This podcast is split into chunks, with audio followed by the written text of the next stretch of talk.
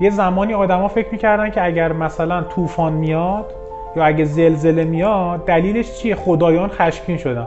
راه حلش چیه؟ یه نفر قربونی کنیم. ساده است دیگه.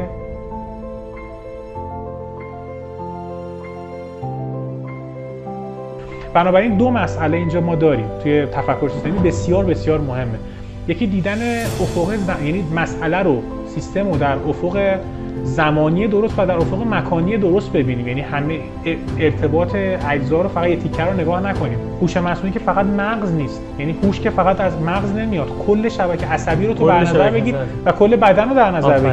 مربی در واقع سعی می‌کنن که علم رو به زبان ساده بیارن در بین عموم مردم و این رو با زبان ساده بگن که چه اتفاقی داره تو دنیای علم میفته مدل ها حرفشون این نیست که درست یا غلطن. مدل ها می‌تونن در واقع یه سری مدل ها مفیدتر باشن یه سری کمتر مفید باشن. نمی‌دونم فلان ساعت تا فلان ساعت تشعشعات کیهانی قرار ما رو فرا بگیره در یک اتاق آرام باشید دراز بکشید نمی‌دونم وسایل الکترونیک خاموش کنید. خب من که می‌دونم که اینا مبنای علمی نداره. سعی می‌کنم اطلاع بدم خودم هم گولش رو نخورم. این هویت این که مثلا آره. اصطلاحا میگن کی از چشات داره نگاه می‌کنه الان؟ یه هویت دیگه منی هست. اون منه چیه؟ که آقا مثلا اون قوانینی که حاکم بر بدن این موجود زنده چه شباهت هایی داره با قوانینی که توی شهر هست. بگیم ما یک سیستم هایی در دنیا داریم که اجزای بسیار زیادی دارن و این اجزا با هم تعاملات پویا یا داینامیک دارن. سلام من سجاد سلیمانی هستم و شما بیننده یا شنونده قسمت نهم پادکست اکنون هستید. مهمان این قسمت ما آقای پیمان اکبرنیا هستند که خودشون رو مروج علم می‌دونن. ما توی این قسمت درباره چهار یعنی چهار بخش داره این قسمت. بخش اول که خب درباره زندگی خودشه و مسیر طی شدهشه. سه تا تاپیک و موضوع دیگر رو هم انتخاب کردیم که با توجه به مروج علم بودن پیمان در موردی صحبت کردیم. بحث اول علم چیه و فرقش با شبه علم چیه؟ چیزی که این روزها به شدت مخصوصا در شبکه های اجتماعی رواج داره. بحث دوم تفکر سیستمیه. چطور ما تفکر سیستمی داشته باشیم و چه فوایدی برای زندگی ما و برای کسب و کار ما می‌تونه این نگاه داشته باشه. و بحث بعدی هم بحث بسیار جدیدی در دنیای علم هست به نام سیستم های پیچیده که درباره این موضوع هم صحبت کردیم. درباره همشون یه مقدار گپ زدیم و سرنخ های خوبی رو معرفی کردیم. پیمان البته پادکست و کتاب و فیلم های مرتبط برای هر شاخه رو هم معرفی کردن که من البته در کپشن پادکست اون رو برای شما همه لینک هاش رو هم قرار میدم. حالا توی آپارات یوتیوب یا تمام پادگیرها یا وبسایت من اگر میشنوید می‌تونید به اونها مراجعه بکنید و اون شاخه ها رو بخواید دقیق تر و بیشتر مطالعه کنید. دیگه صحبت کوتاه بریم وارد گفتگو بشیم. پیمان جان سلام. خیلی خوش آمدی به پادکست اکنون. سلام سجاد جان. خیلی خوشحالم که همراه تو هستم و در واقع توی پادکست اکنون. قربونت. یه معرفی کوتاه از خودت داشته باش برای بچههایی که می‌خوام بشناسم مهمان برنامه کیه؟ من پیمان اکبرنیا هستم.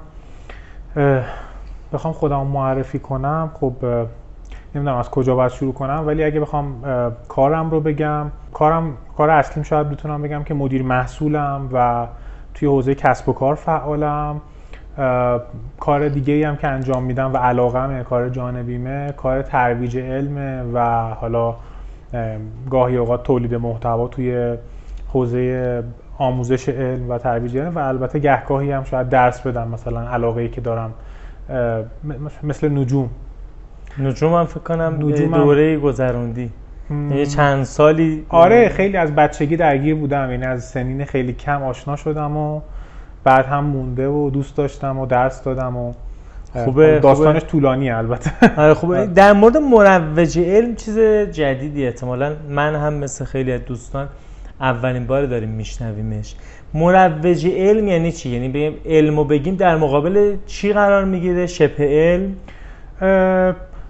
آره شاید در برابر شبه علم یا البته کلا مطالبی هم هستن که کلا غیر علمی هن. یعنی علم و ناعلم و شبه علم اگه بخوایم دسته بندی بکنیم.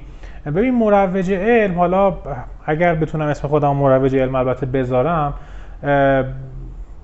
کارش اینه که در واقع علم رو که حالا شاید از دید مردم یک جایگاه خاصی داره فقط بین مثلا یه افرادی دانشمندا بخواد مثلا یه اتفاقاتی میفته یه سری مقاله میدن یه سری تحقیقاتی انجام میدن. مروج علم در واقع سعی می‌کنن که علم رو به زبان ساده بیارن در بین عموم مردم و این رو با زبان ساده بگن که چه اتفاقی داره تو دنیای علم میفته. و خب طبیعتا خیلی هم یه مفهومیه که از دنیای غرب اومده دیگه. یعنی خب طبیعتا کار علمی که داره انجام میشه توی دنیا توی دانشگاه ها داره انجام میشه بودجهش از اکثرا از خیلی از جیب مردمه. یعنی مثلا وقتی که شما می‌بینید سه سازمان علمی دولتی داره توی یه کشوری فعالیت می‌کنه بالاخره پولش رو دارن مردم از مالیاتشون میدن دارن بر... خرج می‌کنن براش و باید توجیه داشته باشن که اصلا ما چرا داریم مثلا پول خرج می‌کنیم نمی‌دونم فلان تلسکوپو می‌سازیم یا مثلا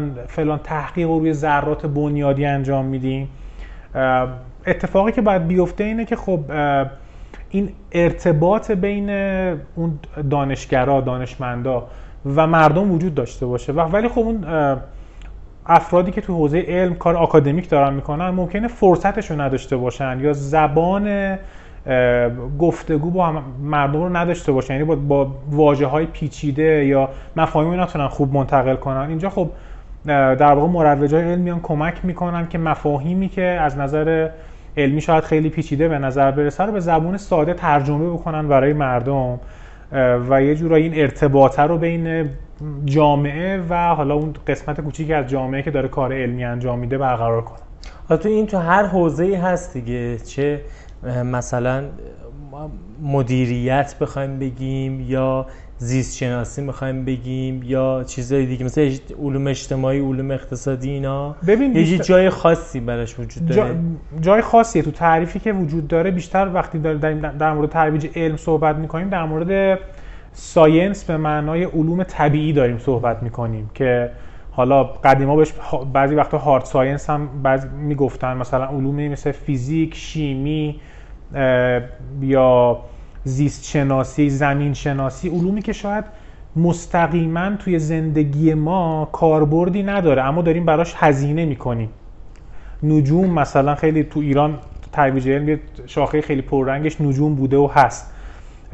شاید به خاطر اینکه مستقیم مردم ایده ای ندارن که اصلا چرا ما باید برای همچین حوزه هزینه بکنیم. خیلی میگن از دوران قدیم می‌گفتن پول خرج هوا کردنه. و بیشتر وقتی در مورد ترویج علم صحبت می‌کنیم در مورد این داریم صحبت می‌کنیم. چون در مورد تکنولوژی و خیلی از حوزه های مثل مدیریت و اینها خود اون business هایی که دارن این کارو می‌کنن به اندازه کافی سر و صدا دارن. آه یعنی business ها چون قفلن به این منابع دانش به نوعی دارن می‌برن تو جامعه می‌برن اصلا business ها سودشون به اینه که ببرن تو جامعه. یعنی مثلا business رو می‌برن استفاده آره کار روابط عمومی باید بکنه که بتونه بفروشه. بنابراین مثلا این مثل تکنولوژی مروج تکنولوژی نمی‌خواد تقریبا. یعنی شما مثلا یه گوشی جدید میاد همینجور تو رسانه ها خبرش میاد مردم دنبال می‌کنن و اینا. ولی خب یه چیزی مثل علم یه مقدار جایگاهش فرق می‌کنه دیگه و به خاطر همین وقتی در مورد ترویج علم صحبت می‌کنیم بیشتر داریم در مورد علوم طبیعی شاید بخوایم صحبت بکنیم و, و خیلی شاید علوم مثلا اجتماعی یا علوم مثل مدیریت و اینها خیلی ارتباطی باش نداشته باشه علم به معنای علم science رو وقتی داریم در موردش صحبت می‌کنیم بیشتر میشه علوم طبیعی یه مثالی الان بخوایم براش پیدا کنیم یه جورایی همه مردم دنیا الان که داره پادکست ضبط میشه آره. گرفتارشن یا گرفتاری دارن میان بیرون بحث کروناست آره. کرونا چقدر علمیه چقدر غیر علمیه روشهاش چقدر علمیه چقدر غیر از ما آدمای ضد واکسن هم در داخل کشور خودمون داریم هم در کشورهای پیشرفته آره. روش های درمان حالا از روغن بنفشه که تبلیغش شد آره. و تا انواع جوشونده ها تا انواع جوشونده ها بخور سرکه و اینجور چیزا آره تا واکسن خوردن های خاص و اینا آره. این این الان یه قصه ای که افتاده به حال یه دم میشنون میرن دنبالش یه دم آره. فقط میگن واکسن مورد تایید حالا یا برادران چینی یا روسیه یا هم فایزر یا استرازانکا هر چی که هست آره. اینجا الان علم شبه علم چیه آره ببین اگه حالا این حوزه حوزه میشه اختصاصی سلامت و سلامت هم بر پایه یه سری پژوهش های علمی قاعدتا دیگه. یعنی حالا پزشکی بیشتر یه فنه که منتها بر مبنای طبیعتا تحقیقاتیه که توی زیست شناسی انجام میشه توی علوم در واقع جایی که بدن انسان رو داریم می‌شناسیم یا فرزن جایی که داریم باکتری ها رو می‌شناسیم دنیای ویروس ها رو می‌شناسیم اینا میشه حوزه علم کاملا. بنابراین این داستانی که توی ویروس کرونا داشتیم خیلی پیوند خیلی محکمی می‌خوره با علم و تفکر علمی توی جامعه که جامعه چجوری داره در برابر این واکنش نشون میده. و بستر خیلی خوبیه که ببینیم که الان واکنش مردم چیه در برابر حرفایی که زده میشه. و مروج های علم اینجا نقش خیلی پررنگی دارن که بتونن بگن که اصلا چه اتفاقی میفته و چه جوری من می‌تونم باور بکنم که یه واکسن ایمنه؟ چه جوری اصلا دانشمندا چه جوری می‌تونن در واقع این رو به من دارن میگن که آقا این واکسن ایمنه یا مثلا فلان روش جواب نمیده. جواب نمیده یعنی چی؟ یکم بخوام برگردم به عقب یعنی بخوایم به علم نگاه بکنیم و اینکه اصلا تو علم چه اتفاقی میفته. خب ما توی دنیا کاری که می‌کنیم اینه که می‌خوایم دنیای اطرافمون رو بشناسیم دیگه. طبیعتا من به عنوان یک دانشمند عینکم عینک اینه که من می‌خوام بدونم تو دنیای دور خودم چی میگذره. حالا یه نفر از دانشمندا به آسمون علاقه داره علاقش میشه نجوم یکی به محیط زیست علاقه داره به جانوران علاقه داره میشه زیست شناس یکی به زمین علاقه داره میشه زمین شناس. ولی کلا سواله اینه که من می‌خوام دنیای اطراف خودم رو بشناسم.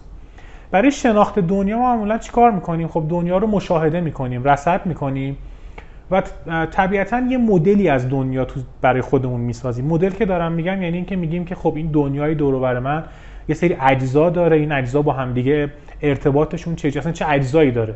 ارتباطشون با همدیگه چه جوریه و اینا چجوری رو همدیگه اثر می‌ذارن؟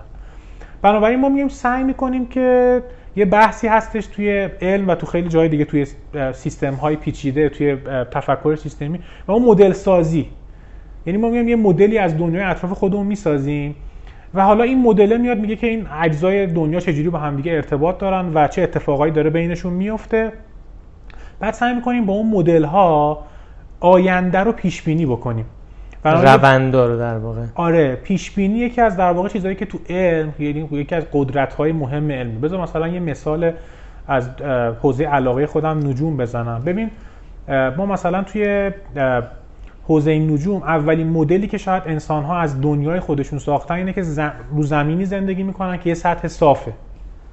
و یه آسمونی بالای سرشونه که در واقع یه گنبدیه که ستاره ها چسبیدن به این گنبد آسمون. می‌بینی؟ یعنی اون چیزی که ما مشاهده می‌کردیم این بوده که خب ما وقتی که داریم راه میریم انگار داریم روی سطح صاف راه میریم دیگه و یه گنبدی همون بالای دقیقا همین اومدیم مدل کرد. بعد دیدیم که حالا یه گام بیایم جلوتر اینه که یک سری اجرام نورانی هستن که بین ستاره ها دارن حرکت می‌کنن. ستاره ها نسبت به هم دیگه ثابتن. یه سری اجرام نورانی بین اینا دارن حرکت می‌کنن. اینا رو گوشیم سیاره بعد اونا رو هم مثلا مدل کردیم. بعد یکم جلوتر که رفتیم دیدیم که مثلا به نظر یه نشانه هایی وجود داره که انگار زمین صاف نیست مدلمون رو اصلاح کردیم. زمین کرویه. نشانه هاش چی بوده؟ مثلا توی ماه گرفتگی سایه زمین که میفته روی ماه همیشه یه بخشی از دایره است. یا مثلا وقتی که کشتی ها توی افق دور میشن از ما تبدیل به نقطه نمیشن انگار تو آب دارن فرو میرن. انگار که این سطح انحنا داره. یا چه بدونم وقتی تو نقاط مختلف کره زمین هستیم یه سری صورت فلکی ها رو یعنی یه سری از ستاره ها رو یه جایی می‌بینیم یه سری جاها تو کره زمین اصلا اونها رو نمی‌بینیم. که این نشون میده که نمی‌تونه زمین صاف باشه. بنابراین اومدن مدلشون رو اصلاح کردن. خب زمین کرویه ما هم مرکز جهانی و کره آسمون همون بالا چسبیده ستاره ها بهش. هفت تا هم فلک داریم. اینا فلک هایی هستن که اون نقاط نورانی سیارات تو این فلک ها دارن حرکت می‌کنن. هفت آسمان. مینی مدل ما یه لول پیشرفته تر شده. بعد همینجوری اومدیم جلوتر و باز هی مشاهدات متناقضی دیدیم که مدل قبلیه نمی‌تونسته پیش بینیشون بکنه. مثلا دیدیم حرکت یه سیاره مثل مریخ توی آسمون یه حالت عجیب غریبی. یه موقعی که داره توی جهتی حرکت می‌کنه بعد یه دفعه برعکس حرکت می‌کنه یه دو ماه بعد دوباره تو جهت یعنی اصلا داره حرکت می‌کنه جهتش برعکس که دوباره در جهت قبلی میره. بعد اومدیم سعی کردیم مدل رو اصلاح کنیم. هی اصلاح کردیم و اینها رصدهای بیشتر مشاهدات بیشتر رسیدیم به یه نظریه مثل نظریه خورشید مرکزی. گفتیم نه اشتباه می‌کردیم. زمین مرکز دنیا نیست. خورشید مرکز دنیای سیارات دارن دور خورشید میگردن ولی خب حالا خورشید هنوز مرکز دنیا بود. بعد فهمیدیم ا خورشید هم خودش یکی از عجز... یکی از ستاره هایی که تو آسمون می‌بینیم. تا قبلش نمی‌دونستیم ستاره ها چی چون هنوز هم شما با تلسکوپ ستاره نگاه کنید نقطه بعد اومدیم نمی‌دونم روش های پیشرفته تری تونستیم طیف ستاره ها رو بگیریم فاصله شون رو بسنجیم ای اینا هر کدومشون یکی از همین خورشید هایی که تو دنیا و یکی از در واقع کهکشانی وجود داره. کهکشان راه شیری میلیاردها ستاره تو این خورشید هم یکی از اوناست. بعد فهمیدیم ای بابا خب خورشید پس مرکز دنیا نیست. مثلا مر... کهکشان راه شیری مرکزی داره. بعد فهمیدیم که ای خود کهکشان راه شیری هم یکی از کهکشانهایی که تو کل جهان داریم. 100 میلیارد کهکشان دیگه هم داریم. ای اینا دارن همه از هم دور میشن جهان در حال انبساطه.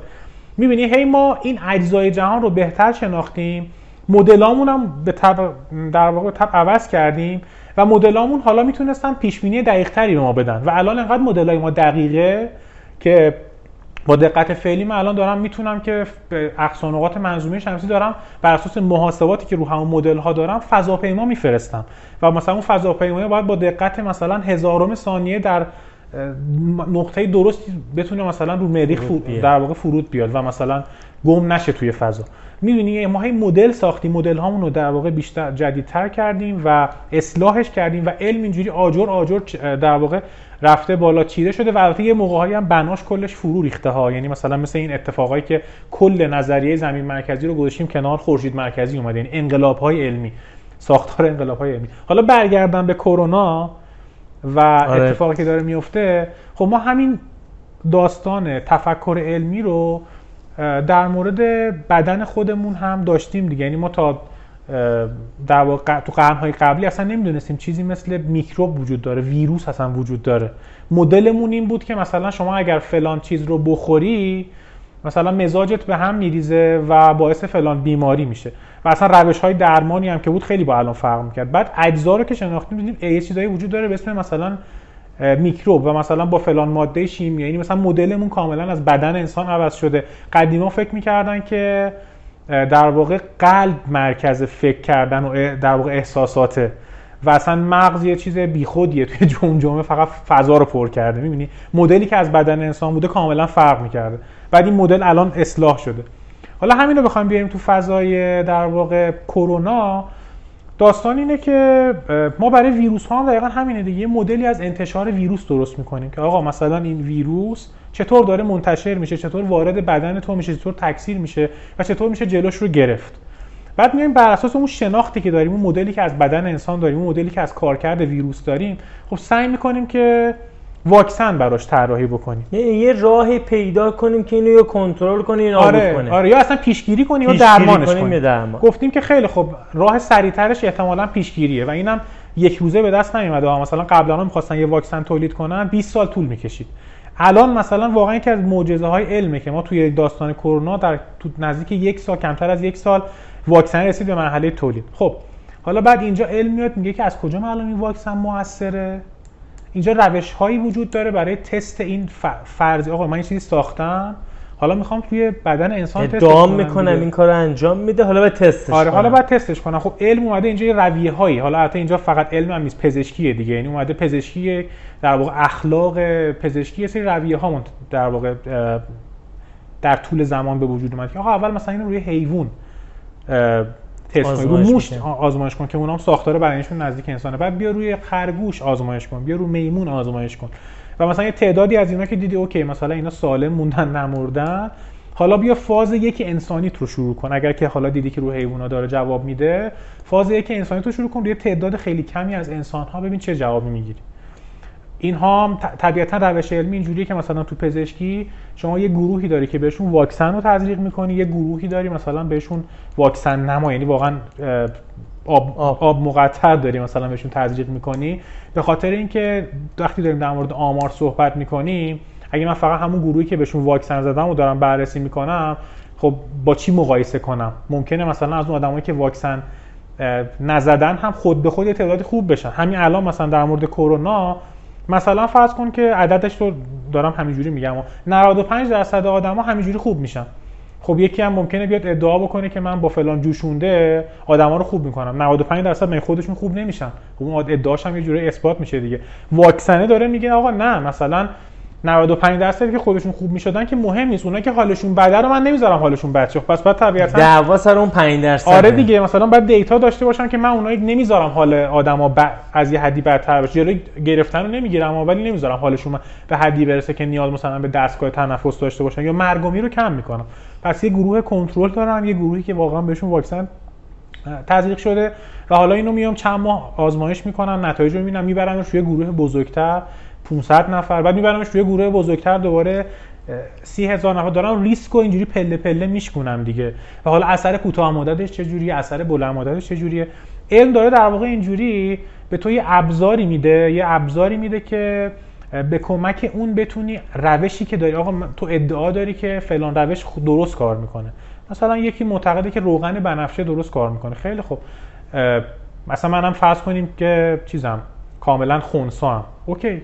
روغن بنفشه درست کار می‌کنه یعنی جواب میده. خیلی خوب شما برو همین روشی که رفتن رو روی این گروه ها آزمایش کن ببینیم چیکار می‌کنی. یعنی واقعا نسبت به حالتی که تجربیش چی؟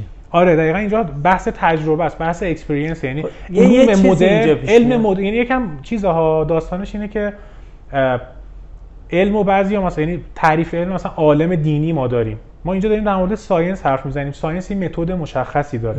ام. و اون متد است که ما بهش به ما به متد اعتماد می‌کنیم نه به افراد.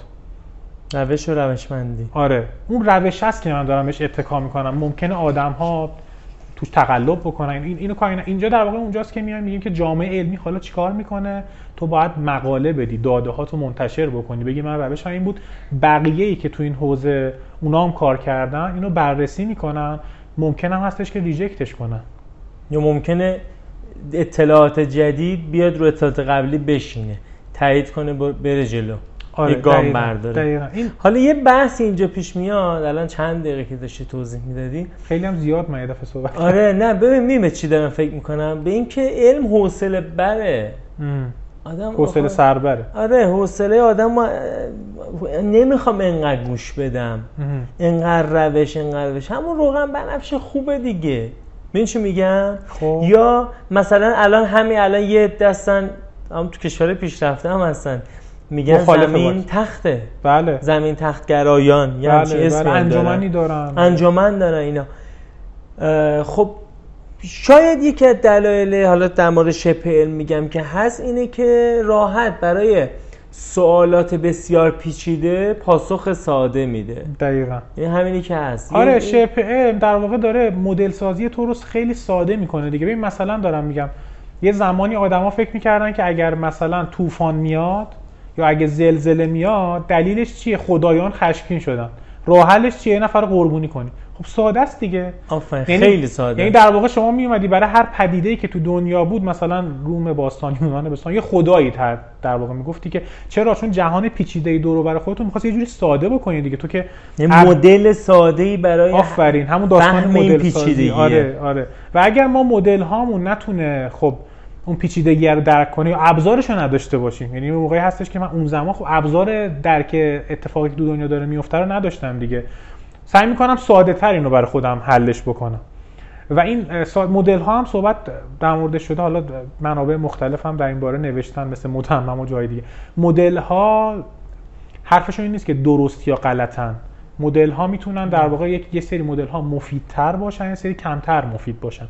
یعنی علم حرفش این نیست که آن چیزی که من می‌گویم حقیقت مطلق است یا کاملا درسته یا اینکه این درست یا میگه که آقا تو می‌خوای پیش بینی بکنی می‌خوای صلاح می‌خوای می‌خوای طول عمر بیشتری داشته باشی. من یه مدلی از بدن انسان دارم برای تو درست می‌کنم که این احتمالا بهتر می‌تونه پیش بینی بکنه حال تو رو. یا مثلا من می‌خوام وضعیت کرات آسمونی رو تا 100 هزار سال آینده پیش بینی بکنم. مدل مثلا فعلی فلان مدل نجوم مثلا چه نسبیت عام. بهتر می‌تونه پیش بینی بکنه. آیا قبلی ها کاملا غلطن؟ نه. با همون مدل زمین مرکزی که بطلمیوس ارائه کرده تو دوره یونان باستان 2500 سال پیش. تقریبا جای سیارات رو با دقت مثلا در حد مشاهده چشم مسلح تا چند سال میشه پیش بینی کرد.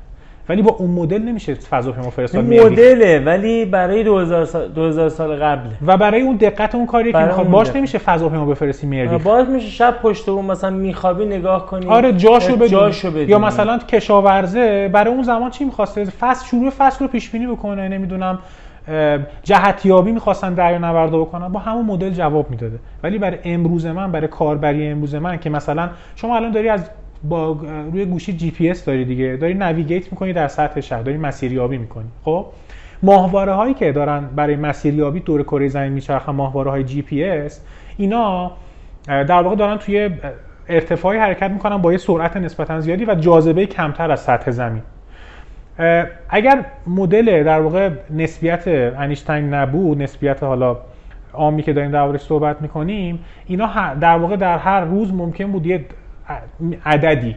دچار خطا بشن و مثلا بعد یه روز شما نمی‌تونستی اصلا هیچ مسیریابی داشته باشی به خاطر اینکه جایی تو رو ممکن بود 100 کیلومتر اونورتر نشون بده.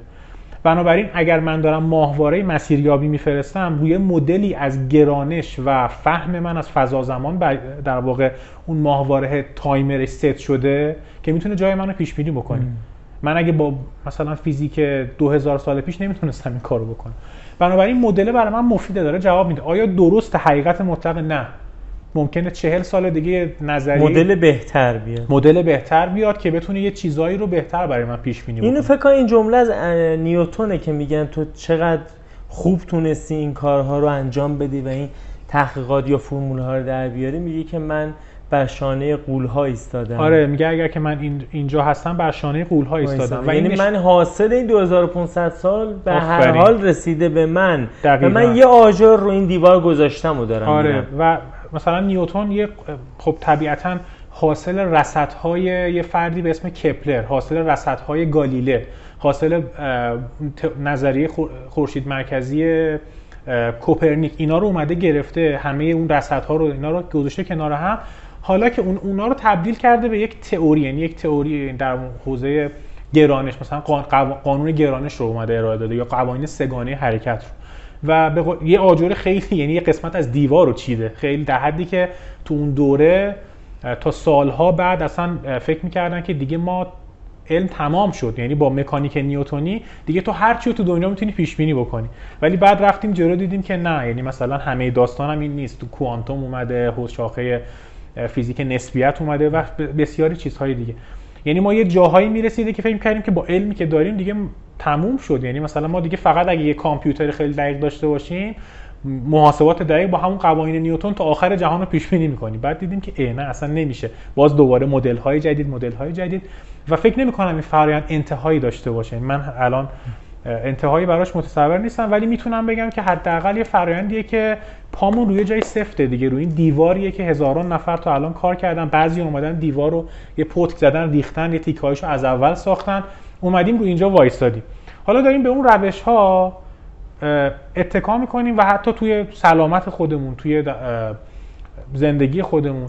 تو همین داستان کرونا یه قسم نکته جالبی بود که همون اوایل روی مدل های پخش ویروس آدمایی که رو سیستم های پیچیده کار کرده بودن یا مثلا روی داستان شکنندگی و پاد شکنندگی نسیم طالب رو فکر کنم خیلی بله، بشناسن بله. هشدار می‌دادن که آقا این تا وقتی مشخص نشده این مثلا این ویروس چقدر قابلیت سرایت داره چقدر دقیقا میزان کشندگی داره سخت ترین در واقع چیزها رو باید بذاریم و یعنی مثلا تمام مرزها رو ببندید همه ایزوله بشن تا مشخص بشه داستان چیه.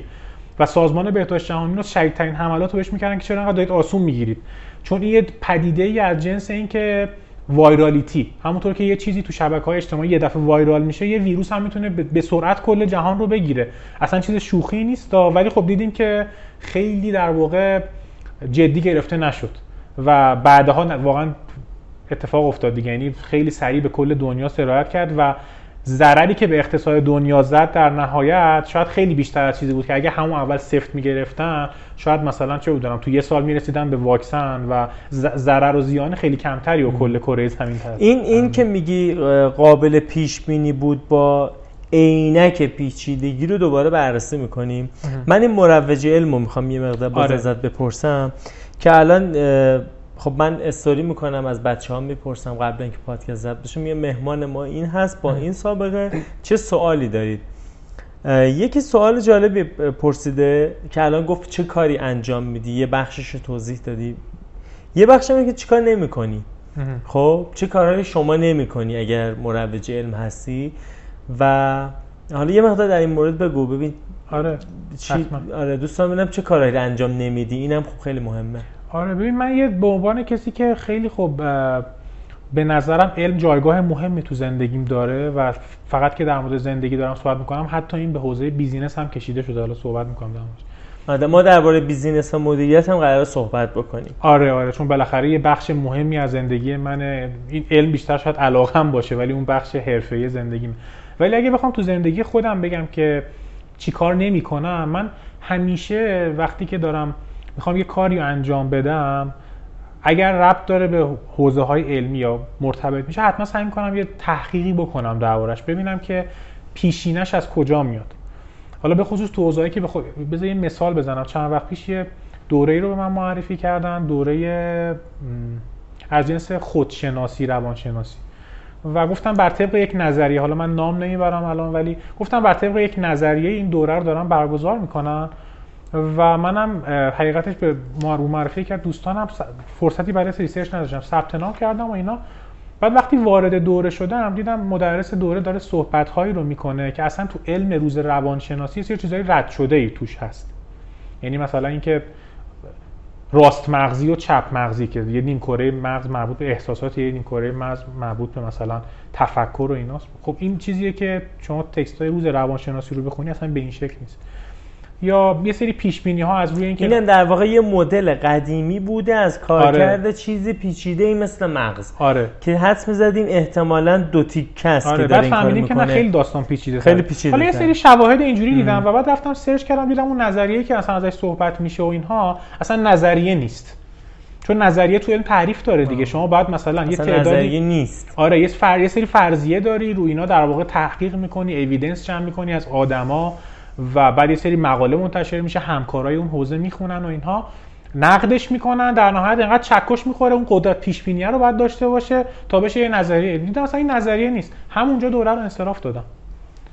گفتم من که نمی‌تونم اونم توی حوزه خیلی مهم مثل خودشناسی روانشناسی برم در واقع صحبت هایی رو گوش کنم که بر مبنای نظری علمی نیست. بنابراین من تو زندگی خودم اگه بخوام بگم چی کار نمی‌کنم اینه که خیلی سعی می‌کنم بر مبنای شواهد و حالا اون جایی که میشه ها البته نظریه علمی سعی کنم که گرفتار شبه علم نشم گرفتار حوزه های غیر علمی تا جای ممکن نشم. نمیگم همه زندگی علم ها یه قسمتیش احساس یه قسمتیش عشق اینا رو همه چیزا نمیشه با اینا که علم دید. ولی حداقل خیلی چیزایی که میشه با اینا که علم دید و من سعی می‌کنم گرفتار شبه علم نشم.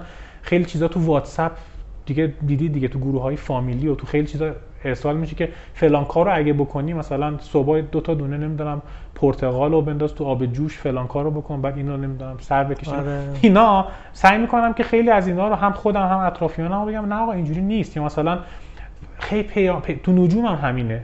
نمی‌دونم فلان ساعت تا فلان ساعت تشعشعات کیهانی قرار ما رو فرا بگیره در یک اتاق آرام باشید.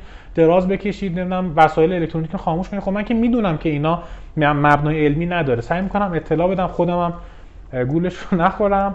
اینه کلا سعی می‌کنم که اون تفکر علمی تو زندگیم تا جایی که از دستم برمیاد جاری باشه. یعنی که سراغ شبه علم تا جایی ممکن نرم. فکر می‌کنی حالا من این راحتیش به ذهن من می‌رسه که علم راحت. مثلا من چند روز قبل داشتم می‌دیدم یه خانومی رو اسکناس زردچوبه ریخته. اگه اشتباه نکنم دارچین یا زردچوبه. بعد در میره بیرون فوت می‌کنه میگه به این طریق شما ثروتمند میشید. خب از نظر من خیلی احمقانه یا ابلهانه است از نظر من. ولی خب آره. ممکنه برای یه عده اینجوری نباشه. بگه نه. سجا تو اشتباه می‌کنی قطعا و درسته. این کارو کرد درسته. می‌خوام یه تعریفی داریم براش که چرا شبه علم انقدر رشد می‌کنه. من فکر می‌کنم یه بخشیش همینه که خیلی کارا رو برای ما ساده می‌کنه. یعنی می‌تونیم ساده بر اساسش تصمیم بگیریم و اون بار سنگین آره شاید بارش رو آسان‌تر کنه. و دو اینکه چون آدما فرایند علمی رو نمی‌دونن شاید خیلی جاها راحت قبول می‌کنن که فلان کار رو اگه بکنن یه اتفاقی میفته و بعد می‌بینن که اون اتفاق هم میفته می‌دونی؟ مثال بذار برات بزنم. یعنی قصه اتفاق که پیش میاد ما آره ربطش ما آمار و به اون کار. نمی‌دونیم. یعنی شاید اصلا در واقع اه، یه مثال بزنم. مثلا عدسه مثلا عدسه میاد مثلا من حالا مادرم می‌گفت اگه می‌خواستم در بریم می‌گفت صبر عدسه کن. که میاد می‌گفت صبر کن. خب من هنوزم نمی‌فهمم واقعا این, این یک کار بیولوژیک بدنیه یه زمانی عدسه می‌کنه. الزاما به معنی اینکه من الان می‌خوام برم سینما یا اینا ربطی تو ذهن من لااقل نداره. ولی ممکن یه عده بگن سجاد تو احمقی که اینو نمی‌فهمه. خیلی مرتبطه نگاه این روز روشنه. آره. چجوری میشه اینه یعنی بیا اینجوری بگیم. شاخص های تشخیص علم و شبه علم. من خیلی به داستان اون تجربی بودن است دیگه. آیا این صحبتی که داریم ازش می‌کنیم ما فقط تجربه شخصی خودمونه یا نه؟ رو عده خیلی زیادی این اه، مشاهده انجام شده. خیلی از این چیزهایی که مادر بزرگا میگن واقعا ممکنه تجربی باشه ها. مثلا دیدن که نسلا در نسل یه سری اتفاق اگه مثلا فلان اتفاق بیفتد فلان می‌شود. یا اگر فلان مشکل برات پیش اومد فلان چیزو بخور. این لزوما غیر علمی نیستا اتفاقا علم حرفش اینه که خیلی از اینا رو بیار در محک واقعا تجربه قرار بده. شاید خیلیش اومد در یعنی ممکنه. مثلا هست مثلا خیلی جالبه. سر گیاهای میگن که این فلان دارو گیاهیه فلان شیمیایی شیمیایی رو نخوری یا؟ اصلا این تفکیک خودش تفکیک اشتباهه. آقا مگر اصلا چیزی در دنیا داریم که ماده شیمیایی نباشد؟ درسته؟ آفرین. بنابراین گیاهان هم داروی شیمیایی و اتفاقا هرچی مگه گیاهیه مگه مگه گیاه ها سم ندارن؟ گیاه سمی نداریم؟ تریاک گیاهی دیگه. آره. نه اصلا سم. سم. سمای گیاه. اونو سم. بخوری بله. شما. خب الان من بگم این گیاهی پس خوبه آیا این نتیجه رو می‌تونیم بگیریم؟ نه. چیه که تفکیک می‌کنه؟ اینه که آقا خیلی خوب. تو در گیاهان هم یه سری مواد شیمیایی هست که اتفاقا برای بدن مفیده. پزشکی میاد میگه okay تو می‌خوای اینو تبدیلش کنی به دارو اون ماده شیمیایی رو استخراج کن خالصش کن. چیزای اضافهشو بذار کنار. بعد اون داروه رو برای فلان دوز مشخص. با دوز مشخص. رو آدما تست می‌کنن مثل همین داستان واکسن okay رو 40 هزار نفر جواب داد چند سال جواب داد خب همون داروه میشه عصاره اون گیاهه دیگه. این چه بحثیه که این این که من- چون این گیاهیه من اینو می‌خورم این چون شیمیایی داروی شیمیایی. همش اون شیمیایی ان. بحث اینه که اون فراینده رو طی کرده یا نه و اون داروی گیاهی خیلی جا جواب میدن. به بله. خاطر چی؟ به خاطر اینکه اون داستان تجربه طی شده. مادر بزرگهای ما در نسل های نسل فلان گیاه رو به یه نفر دادن در فلان موقعیت اون طبیبه کارش همین بوده که این ذخیره دانشه رو در طول زمان از بقیه رسیده بهش که این ماده برای این زمان جواب میده. همون تجربه هست. فقط حالا علم داره میاد میگه که این رو من با data ی الانم بیام در واقع اینو مستندسازی بکنم اینا همه بقیه بتونن نقدش کنن. شاید روش اشتباهی داشته شاید مثلا اون گیاه ناخالصی داشته باشه عوارض جانبیش بیشتر باشه. خب این الان مثلا چجوری بگم؟ مثلا به اسپند یا عطسه میگه که ما تو فامیلمون یکی عطسه کردیم رفت بیرون مرد. اگه نمی‌رفت نمیمرد. خب باید سوال کنیم که در جهان هر روز مثلا اگر چه بدونم 3 میلیارد بار عدسه میشه یا اصلا 10 میلیارد بار عدسه میشه چند نفر میمیرن؟ یه گروه رو جدا بکنیم که مثلا ب... یعنی ببینیم واقعا عدسه عامل مرگ بوده یا نه رندوم طرف می‌رفت بیرون میمرد. از این همه آدمی که دارن میمیرن احتمالا خیلیشون قبلش عدسه کردن. چرا اونا نمردن؟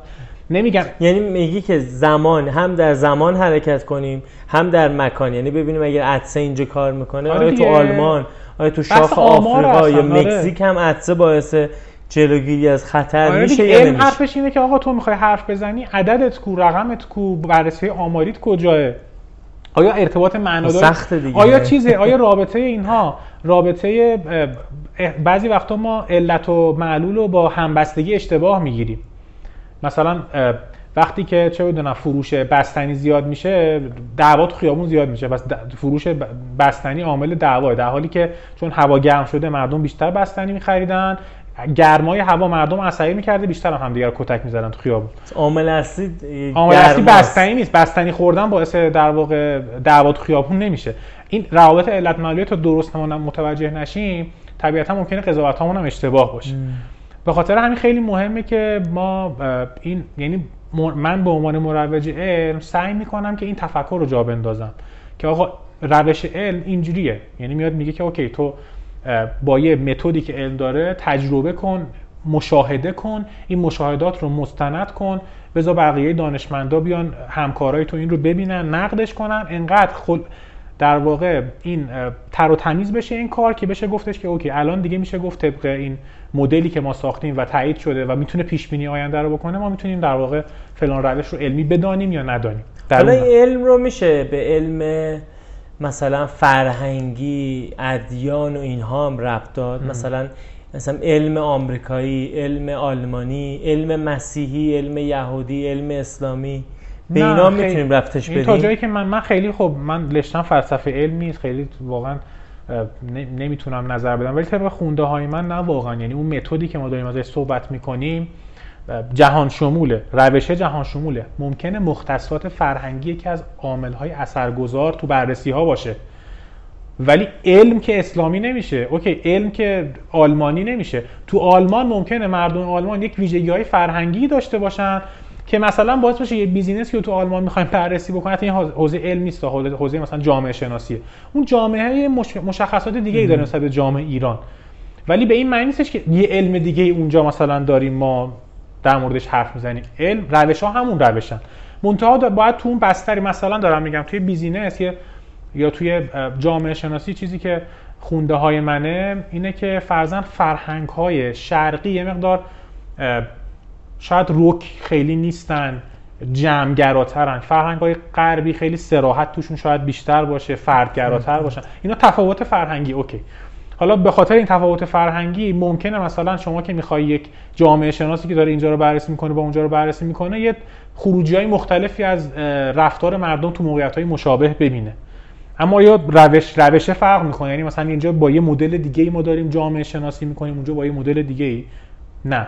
این نیست دیگه. یعنی روشه این ماهیت اون موضوع مورد بررسی با هم فرق می‌کنه. آره. عاملی آره. مثل فرهنگ و تاریخچه و آره. حالا عرف و اینا توش. که البته اینا باز میگم دیگه. به اینا باز به علم فاصله می‌گیره از علم. یعنی فاصله می‌گیره. آره مثلا ما اقتصاد رو جزء حداقل science من وقتی دارم مروج علم میگم دارم صحبت می‌کنم بیشتر علوم پایه رو داریم در موردش صحبت می‌کنیم. اونها نمیگم علم نیستن آیه در واقع توی ترویج علم معمولا به, اون، به اونها اشاره نمیشه وقتی میگیم علم. و اونها هم علم علم اقتصاد علم جامعه شناسی. ولی حالا قبلا ها می‌گفتن اینا hard science هم اونا soft science هم علوم سخت و علوم نرم.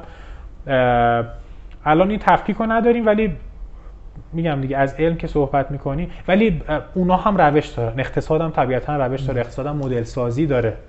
و اون بله. مدل باید بتونه پیش بینی کنه شما مثلا داری تورم رو پیش بینی می‌کنی. یه مدل بهتر تورم رو پیش بینی می‌کنی. یه مدل دقت پایینتری داره. تو جامعه شناسی بالاخره شما هدفت اینه که از جامعه مدل بسازی پیش بینی بکنی. که چه اتفاقاتی داره میفته اونا هم علمن ولی خب علوم تجربی مقدار فرق می‌کنن. دیگه علوم تجربی شما 100 نفرم که مثلا دارن برخورد ذرات اتمی رو با هم دیگه نگاه می‌کنن احتمالا یه چیز دارن مشاهده می‌کنن. ولی وقتی در, در مورد علوم که به انسان ربط داره مشاهده انجام میدیم خود مشاهدهگری خیلی تاثیر بیشتری از یعنی فرهنگ می‌بینه؟ چطور چی می‌بینه؟ آره به مدل ذهنی اون فرده خیلی بستگی داره و مدل ذهنی اون فرده تو اون فرهنگ شکل گرفته. اوکی. در مورد شبه علم و علم یا مروج علم بودن چیزی هست اضافه کنی؟ یا فکر نمی کنم یعنی الان چیزی به ذهنم چیزی که خیلی زیاد صحبت خیلی زیاد. یه پادکستی پیشنهاد بدم. آره, آره که پادکست کتاب اینا آره یه پادکست برای خیلی موضوع خوبی هست. آره دوست خیلی خوبم امیر حسن موسوی به همراه آقای سفارین پور نوروزی پادکست دارم مثل پادکست فلسفه علم. که اصلا موضوعش همینه. علم چیه؟ به چه دردی می‌خوره؟ روش علمی چه جوریه اصلا تو پزشکی چه؟ یه, یه سیزن خورده ایش اومده. خیلی توصیه می‌کنم اگه کسی علاقه داره به علم و شبه علم و فلسفه علم حتما این پادکست رو گوش بده اگر اهل پادکست هستید. اگر هم اهل خوندن هستید هم خوب کتابای مختلفی هست. کسی ممکن به فلسفه علم علاقه داشته باشه. کتاب فلسفه علم سمیر اوکاشا مثلا کتاب خیلی جمع و جور و کوچیکی که در مورد روش های علمی صحبت می‌کنه و همیشه در موردش مطالعه کرد. عالی. مرسی. حالا تو موضوعات دیگه که با هم داریم دوباره پادکست فیلم کتاب اینا هست. به من بگو. من تو رو خوندم. یه مقدار مطلب اینجا نوشتم. اسپانسر این قسمت از پادکست یا بهتره بگم حامی پادکست مهدی رضاییه.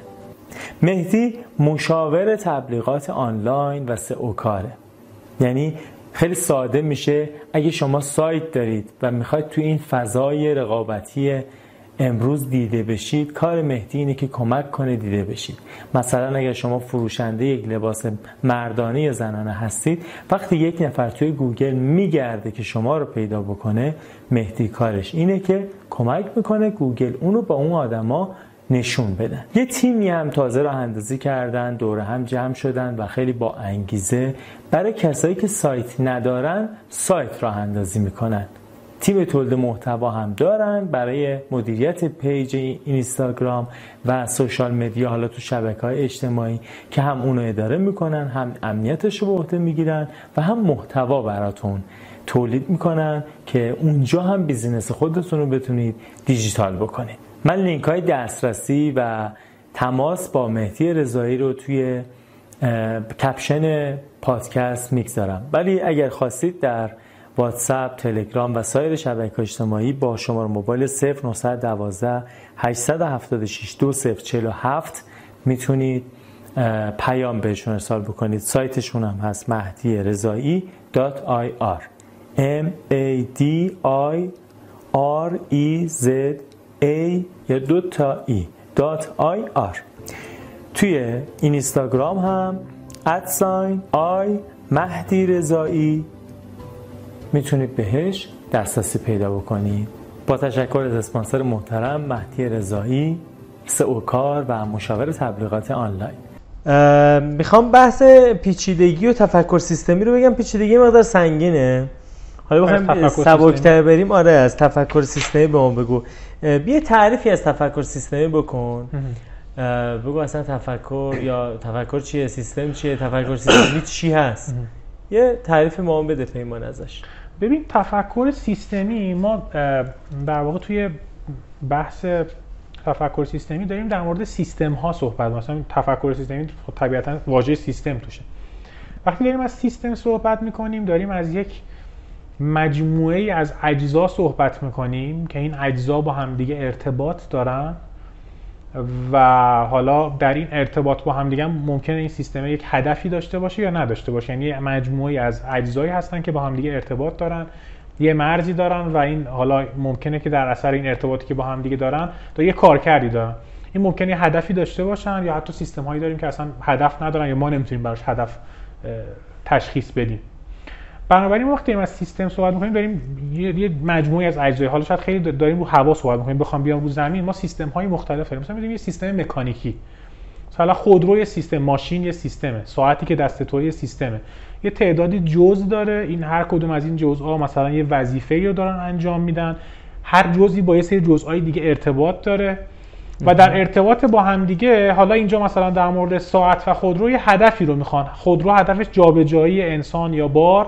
از یه نقطه به یه نقطه دیگه است. و باید طبیعتا تک تک اون ارتباطایی که اجزای سیستم با هم دیگه دارن درست باشه تا سیستم بتونه به اون هدف خودش برسه. این سیستم مکانیکی این مثلا یه سیستم مکانیکی, مکانیکی. آره. خب ما سیستم هایی که تو دنیا داریم فقط مکانیکی نیستن دیگه. سیستم های ارگانیک. فیزیکی هستن سیستم های یعنی مثال دارم می‌زنم. هوایی که الان تو این اتاق دور خودمونه یه جورایی سیستم دیگه یعنی یه سری ذرات مولکول های تو این هوا هستن اینا با هم دیگه برخورد می‌کنن. هدفی هم نداره یعنی هدف می‌تونیم برای هوای این اتاق تعریف کنیم نه. یه سری با هم دیگه تعامل دارن و این سیستم در اثر در واقع تعاملی که با, با هوای بیرون داره با نمی‌دونم حرارت خورشید داره اینا یه رفتاری از خودش نشون میده. سیستم ممکنه سیستم بیولوژیک باشه بدن ما یک سیستمه.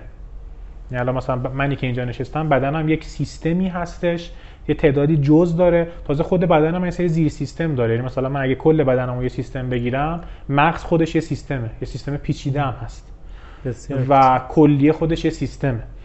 و طبیعتا یه ورودی داره خروجی داره با بیرون تبادل ماده داره تبادل اطلاعات داره تبادل یعنی الان توی انسان هم خودت یه سیستم پیچیده هستی؟ که خودش شامل یه سری سیستم خود زیر سیستم داره که اونا هم یه پیچیده حالا سطح پیچیدگیشون متفاوته دیگه. بله اونا هم با زیر سیستم دارن. این یعنی خود مثلا سلول هم یه سیستم دیگه. تو خود سلول هم یه سری اجزا داره اینا با هم دیگه در ارتباطن. بنابراین ما لایه لایه سیستم های مختلفی داریم. و حالا بعد بدن من خودش در جامعه که قرار می‌گیره سیستم پیچیده تر رو ایجاد می‌کنه. اجتماع. اجتماع. خانواده. آره می‌تونه خانواده باشه و تو لول بزرگتر در واقع یک روستا نمی‌دونم شهر اقتصاد کشور جامعه کشور آره سازمان. بنابراین ما سیستم های زیستی داریم سیستم های اجتماعی داریم.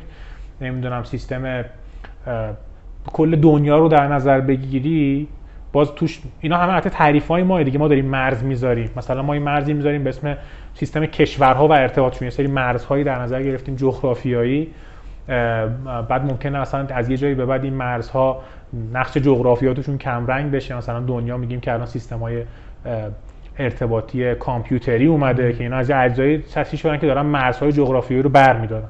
بنابراین وقتی از سیستم صحبت می‌کنیم به صورت کلی هر اینو من بدم یه خود شفافتر بگم. حالا اینه که مثلا ما الان با ترکیه یک مرز داریم ولی از بالا که به سیاره نگاه کنیم مرزی نمی‌بینیم. ما قائلیم به یک سیستم که ایران اینه ترکیه اونه. آره و اینا و این مرزه رو ما کشیدیم مرزه رو ما کشیدیم. حالا بعضی ممکنه آره و حتی اون مرزه مرزه کجاست واقعا؟ الان مثلا شما داری با قبلا اینجوری بودش که مرزه کاملا معنی فیزیکی داشت احتمالا. الان که شما مثلا داری تو تلگرام با یه نفر که ترکی صحبت می‌کنی مرزه کجاست؟ دقیقا ما آره، ارتباطی اومده به جز فیزیک که جابجایی ماست با ماشین قطار ما بریم.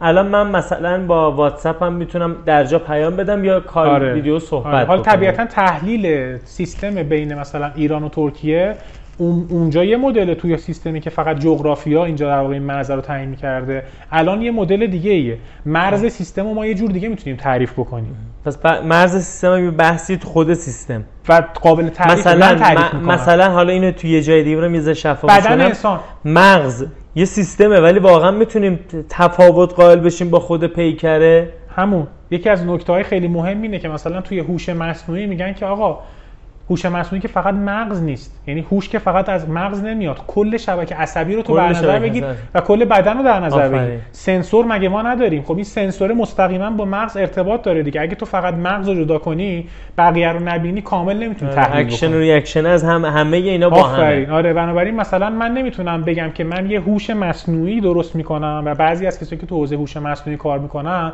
منتقدایی که الان میگن ما خیلی سیستم‌های هوش مصنوعی ساده دیدیم. گفتیم یه الگوریتمی میاریم همون کار مغز رو می‌کنه دیگه. خب تو اون سن... اگه اون قسمت قسمت های sensory و اون قسمت های بدن رو از مغز حذف کنی یه قسمتی از داستان رو ندیدی. بنابراین خیلی ساده فکر کردی. اینجا بحث مرز سیستم به وجود میاد و اینکه ما ارتباط بین خود ارتباط بین سیستم و محیط بیرونی رو چجوری درست می‌کنیم. همین بدن ما سجاد. بدن من اینو بگم ما درباره تفکر سیستمی داریم صحبت آره. می‌کنیم ولی قبلش می‌خوایم بگیم سیستم چیه آره. چند مدل سیستم داریم. آره. که برسیم ببینیم تفکر سیستمی یعنی حالا چی می‌خواد بگه؟ آره. همین بدن خود ما. الان در بدن ما مگه کلی باکتری نیست و ویروس؟ اینا جزء سیستم بدن تو هم یا جدا هم کجا می‌ذاریم مرزو؟ ما الان باکتریای تو رودمون داریم. خیلی هم مفیدن. اگه نباشن هم میفتیم میمیریم. اینا آخر بدن منن یا نیستن. این اینا خیلی بحثای جالبه. آره. خیلی میشه دربارش صحبت کرد. جاش اینجا نیست. حالا کسی دوستان علاقه داشت می‌تونه بره کتابایی رو بخونه. قطعا می‌رسی معرفی می‌کنم. ولی برگردیم به اون اکوسیستم میشه نه؟ اکوسیستم که میشه در واقع ارتباط بین چیز مثلا اکوسیستم ما در مورد اکوسیستم جنگل آمازون داریم صحبت می‌کنیم. یعنی یه لول اومدیم بالاتر. سیستم های فراتر از یک آره فراتر داریم نگاه می‌کنیم. چون می‌خوام بگم اون باکتری هم انگار هم اون داره در اکوسیستم بدن ما زندگی, زندگی می‌کنه دیگه. یعنی جزوی انگار از ما نیست ولی نباشه ما هم نیستیم. آره آره. من خیلی البته میگم سوادم کمه ها. اینجا نظرات خودم رو دارم میگم تو این حوزه ولی آره دقیقا اون داره در اکوسیستم بدن ما. الان خیلی هم مده میگن که نمی‌دونم اکوسیستم کارآفرینی. یعنی مجموعی از سیستم ها که اینا در با همدیگه ارتباط دارن و طبیعتا اگه بخشی از اینا رو بگیری دیگه اکوسیستمی باقی نمیمونه. یعنی اکوسیستم در ارتباط تمام این اجزا با همدیگه معنی پیدا می‌کنه و یه سری عضوای حالا کلیدی داره یه سری عضوای کمتر مهم داره. اینو من حتما در ادامه ازت می‌پرسم. بحث همونطور که اگه ما مثلا میگم شیرها رو یه جا می‌کشیم مثلا یه سری حیوانات دیگه زیاد میشن یا کم زنبورها رو تو اگه بکشی کل مثلا ممکنه جنگل نابود بشه. کل جنگل یعنی نابود بشه در نتیجه اکسیژن نخواهیم داشت و اتفاق دیگه بله. میفته حالا می‌خوام درباره مهاجرت در اکوسیستم مدیریتی به اون بحث رسیدیم اینجا بپرسم. خب الان سیستم تعریف داره باز. یا بریم سمت خود تفکر نه سیستم. که الان تعریفش فکر می‌کنم تقریبا مشخص شد. خیلی داریم اینجا البته چیز صحبت می‌کنیم دیگه. شاید غیر دقیق داریم صحبت می‌کنیم. ولی تعریف کلیش فکر کنم الان همه متوجه شدن در مورد چی داریم صحبت می‌کنیم. حالا تفکر سیستمی حرفش چیه؟ ببین ما یه دوره‌ای توی علم هم اتفاقا از همون دوره نیو... حدود دوره نیوتن هم شروع میشه. اگه بخوایم برگردیم نیوتن و دکارت و اون بزرگان اون زمان انقلاب علمی. ما اومدیم گفتیم که خیلی خوب ما می‌تونیم سیستم ها رو همه در واقع سیستم های دنیا رو شروع کنیم تجزیه کردن. تمام اجزا رو بشناسیم کوچکترین جزء رو بشناسیم قوانین حاکم بر اینا رو بدونیم. بعد دیگه حل دیگه همه چیز رو شناختیم. و نگاه بهش میگن نگاه تقلیل گرایانه یا ریداکشنیسم. خب؟ ما در واقع می‌تونیم سیستم ها رو تیکه تیکه کنیم. هر کدوم از این تیکه ها چی کار می‌کنن؟ فهمیدیم. خب دیگه الان سیستم رو شناختیم. اما تو تفکر سیستمی میگیم این کافی نیست. این کار تجزیه است. ما سیستم می‌تونیم تجزیه بکنیم. اما یه تیکه بسیار مهم دیگه وجود داره که اونم کل نگاه کل نگرانه است. ارتباط بین اینا با همدیگه چطوره؟ و در این ارتباطی چیزی ساخته میشه که اجزا اون ویژگی رو ندارن. می‌دونی؟ یعنی من از روی مثلا اینکه من اگر بدونم که تک تک اجزای نورون های مغز من و سلول های بدن من چجوری کار می‌کنن آیا می‌تونم بفهمم که حافظه یعنی چی؟ آگاهی یعنی چی؟ آگاهی چطور شکل می‌گیره؟ آگاهی یعنی چی؟ این هویت این که مثلا آره. اصطلاحا میاد کی از پشت چشات داره نگاه می‌کنه الان؟ یه هویت دیگه منی هست. اون منه چیه؟ آفرین. یه موجودی که آره یه موجودی که تو آینه خودش رو نگاه می‌کنه آیا یه حیوانی که داره تو آینه خودش رو نگاه می‌کنه؟ یه میمون فرض کن. یه گربه تو آینه خودش رو می‌بینه. آیا من من رو تشخیص میده یا نه؟ یه سواله. و اصلا کلا چی میشه که اونا دی ایشون با من مثلا 99 8 درصد یکیه فرضاً. من چه اتفاقی اجزای بدن تقریبا همونه دیگه. نورونه که همونه نمی‌دونم. چه اتفاقی تو مغز من افتاده که من خداگاهی دارم. یا من دارم مثلا جهان رو می‌شناسم یه می‌خوام کنجکاوم در مورد که جهان رو بشناسم و الان به این نقطه رسیدم. خب نشون میده که یه اتفاق دیگه ای داره میفته یعنی ارتباط بین اجزا یه جور دیگه ای شده که الان من اینجا اومدم. بنابراین تو تفکر سیستمی خیلی ما مهمه که حالا این داستان سیستم سیستم های ساده هم همینه. ما تو تفکر سیستمی خیلی مهمه که کل سیستم رو در ارتباط با هم همه رو ببینیم. نه اینکه با یعنی یه جاهایی واقعا ما نمی‌تونیم با تجزیه درک کنیم که چه اتفاقی داره میفته. من اگه رفتار تک من اگه رفتار سجاد سلیمانی رو تو اینستاگرام بشناسم نمی‌تونم. اگه آدم تک تک آدمایی که تو اینستاگرام دارن فعالیت می‌کنن رفتارش رو شما بشناس شخصیتش رو کامل بشناس. آیا می‌تونی متوجه بشی که چه زمانی مثلا پادکست اکنون وایرال میشه؟ نه. بنابراین تو تفکر سیستمی کاری که در واقع چیزی که خیلی مهمه اینه که اولا ما ارتباط در ارتباط اجزا با هم یه اتفاقاتی میفته که با دونستن مشخصات تک تک اجزا ما نمی‌تونیم اینو متوجه بشیم. و همه چیز خطی نیست. خطی بودن یعنی چی؟ یعنی که اگر که در یک سیستمی بذاریم مثال از اینجوری بپرسم. مثال خطی مقابل تفکر سیستمیه؟ یعنی اگه تفکر خطیه مساوی نیست با تفکر سیستماتیک. ببین تفکر خطی هم یه بخشی از بالاخره تفکر یعنی یه زیر مجموعه هست دیگه. ولی ما میگیم با تفکر خطی کافی نیست برای شناخت سیستم ها برای شناخت دنیا. یعنی یه چیز بسیار مهمی که در سیستم ها وجود داره اثر فیدبک یا بازخورده. یه مثال بزنم. الان همه درگیرش هستیم. مثال آب. آب آفر. مثلا الان مهندس که رفته مثلا سواد صد سازی داره نگاه می‌کنه میگه این آب داره هدر میره. من صد می‌زنم آب و نگه میدارم. آب ذخیره میشه. در نتیجه مسئله حل دیگه. آره دیگه. من از تفکر خطیم استفاده کردم. یعنی از دانش صد سازیم برای مسئله مثل آب دارم استفاده می‌کنم که خیلی گسترده تره. آره من خطی چی رو دیدم؟ اینو دیدم که خیلی خوب می‌خوام آب را در واقع ذخیره بکنم چه کار کنم؟ جلوی آب رو بگیرم. چی رو ندیدم؟ اوکی صد زدنه خودش باعث چه اتفاقاتی در آینده میشه؟ من افق یک ساله رو دیدم. آیا افق پنج ساله رو دیدم؟ 50 ساله رو دیدم. 50 ساله رو دیدم. افق مکانی رو دیدم. آیا اینو دیدم که اگر که روی سرشاخه های مثلا فلان رو توی ترکیه من سر بزنم 50 سال بعد با ایران چه مشکلی ممکنه به وجود بیاد؟ بنابراین دو مسئله اینجا ما داریم توی تفکر سیستمی بسیار بسیار مهمه. یکی دیدن افق ز... یعنی مسئله رو سیستم رو در افق زمانی درست و در افق مکانی درست ببینیم. یعنی همه ارتباط اجزا رو فقط یه تیکه رو نگاه نکنیم. الان مثلا تو اصفهان. خب ما شاهد اینیم که هفته گذشته کشاورزا اومده بودن که آقا حقابه ما چی شد؟ چرا زاینده رود خشکیده؟ خب چه اتفاقی میفته که ما مثلا یه نقطه از زمان به این نتیجه می‌رسیم که صنایع بسیار آببر رو بیاریم در مثلا فولاد مشخصا فولاد, فولاد رو چرا بردیم؟ آره. چرا؟ به خاطر اینکه مثلا احتمالا گفتیم که می‌خوایم که امکانات کشور بهتر توضیح بشه. همه مثلا استانها برای خودشون چه بدونم صنعت داشته باشن. خب؟ یعنی با یک موضوع دیدیم با یک موضوع دیدیم در یک افق زمان آره و افق زمانی اون این بوده که مثلا احتمالا چهار سال دیدیم ده سال رو دیدیم. شغل ایجاد میشه. شغل ایجاد میشه آره. ولی خب آیا ما 50 سال بعدش هم دیده بودیم؟ آیا ما دیده بودیم که اگر اصفهان مثلا سطح زیر کشت برنجش زیاد بشه نمی‌دونم سطح فعالیت های صنعتی زیاد بشه ارتباطش به استانهای دیگه چیه اینجا؟ اگه من آب رو دارم مثلا سرشاخه های کوه زاگرس میارم میرسونم به اصفهان یا میارم میرسونم به یزد اوکی الان اوکیه. ده سال دیگه چی میشه؟ ده سال دیگه یزد کجاست؟ اصفهان کجاست؟ نمی‌دونم. اون استان لورستان کجاست؟ استان کوکیلو و اینا کجا هم؟ خب بنابراین تو تفکر سیستمی میگیم که ما نمی‌تونیم همه چیزو بشکنیم به زیر در واقع یه سری زیر سیستم یعنی یه تیکه هایی از اونجا رو تجزیه کنیم برای اون تیکه راه حل بدیم. نه ما باید حواسمون باشه که همه این اجزا با هم دیگه ارتباط دارن توی سیستم. افق مکانی و زمانی درست رو ببینیم و بتونیم اون مدلی رو بسازیم که این مدل توانایی پیش بینی رو داشته باشه دیگه. یعنی الان تا تا حد ممکن نمیگم 100 درصد آره، که نمیشه ولی تا حد ممکن یه جایی رو بخونیم. آقا این کاری که من دارم می‌کنم چه اتفاقی؟ می‌تونه در آینده بیفته. الان این پادکست قبلیه که پادکست شماره هفت با آقای سعید هیدری ما ضبط کردیم رفتیم یه شب کویر مرنجا, باورت میشه کویر مرنجا؟ آلودگی نوری وحشتناک؟ اینه یه طرف.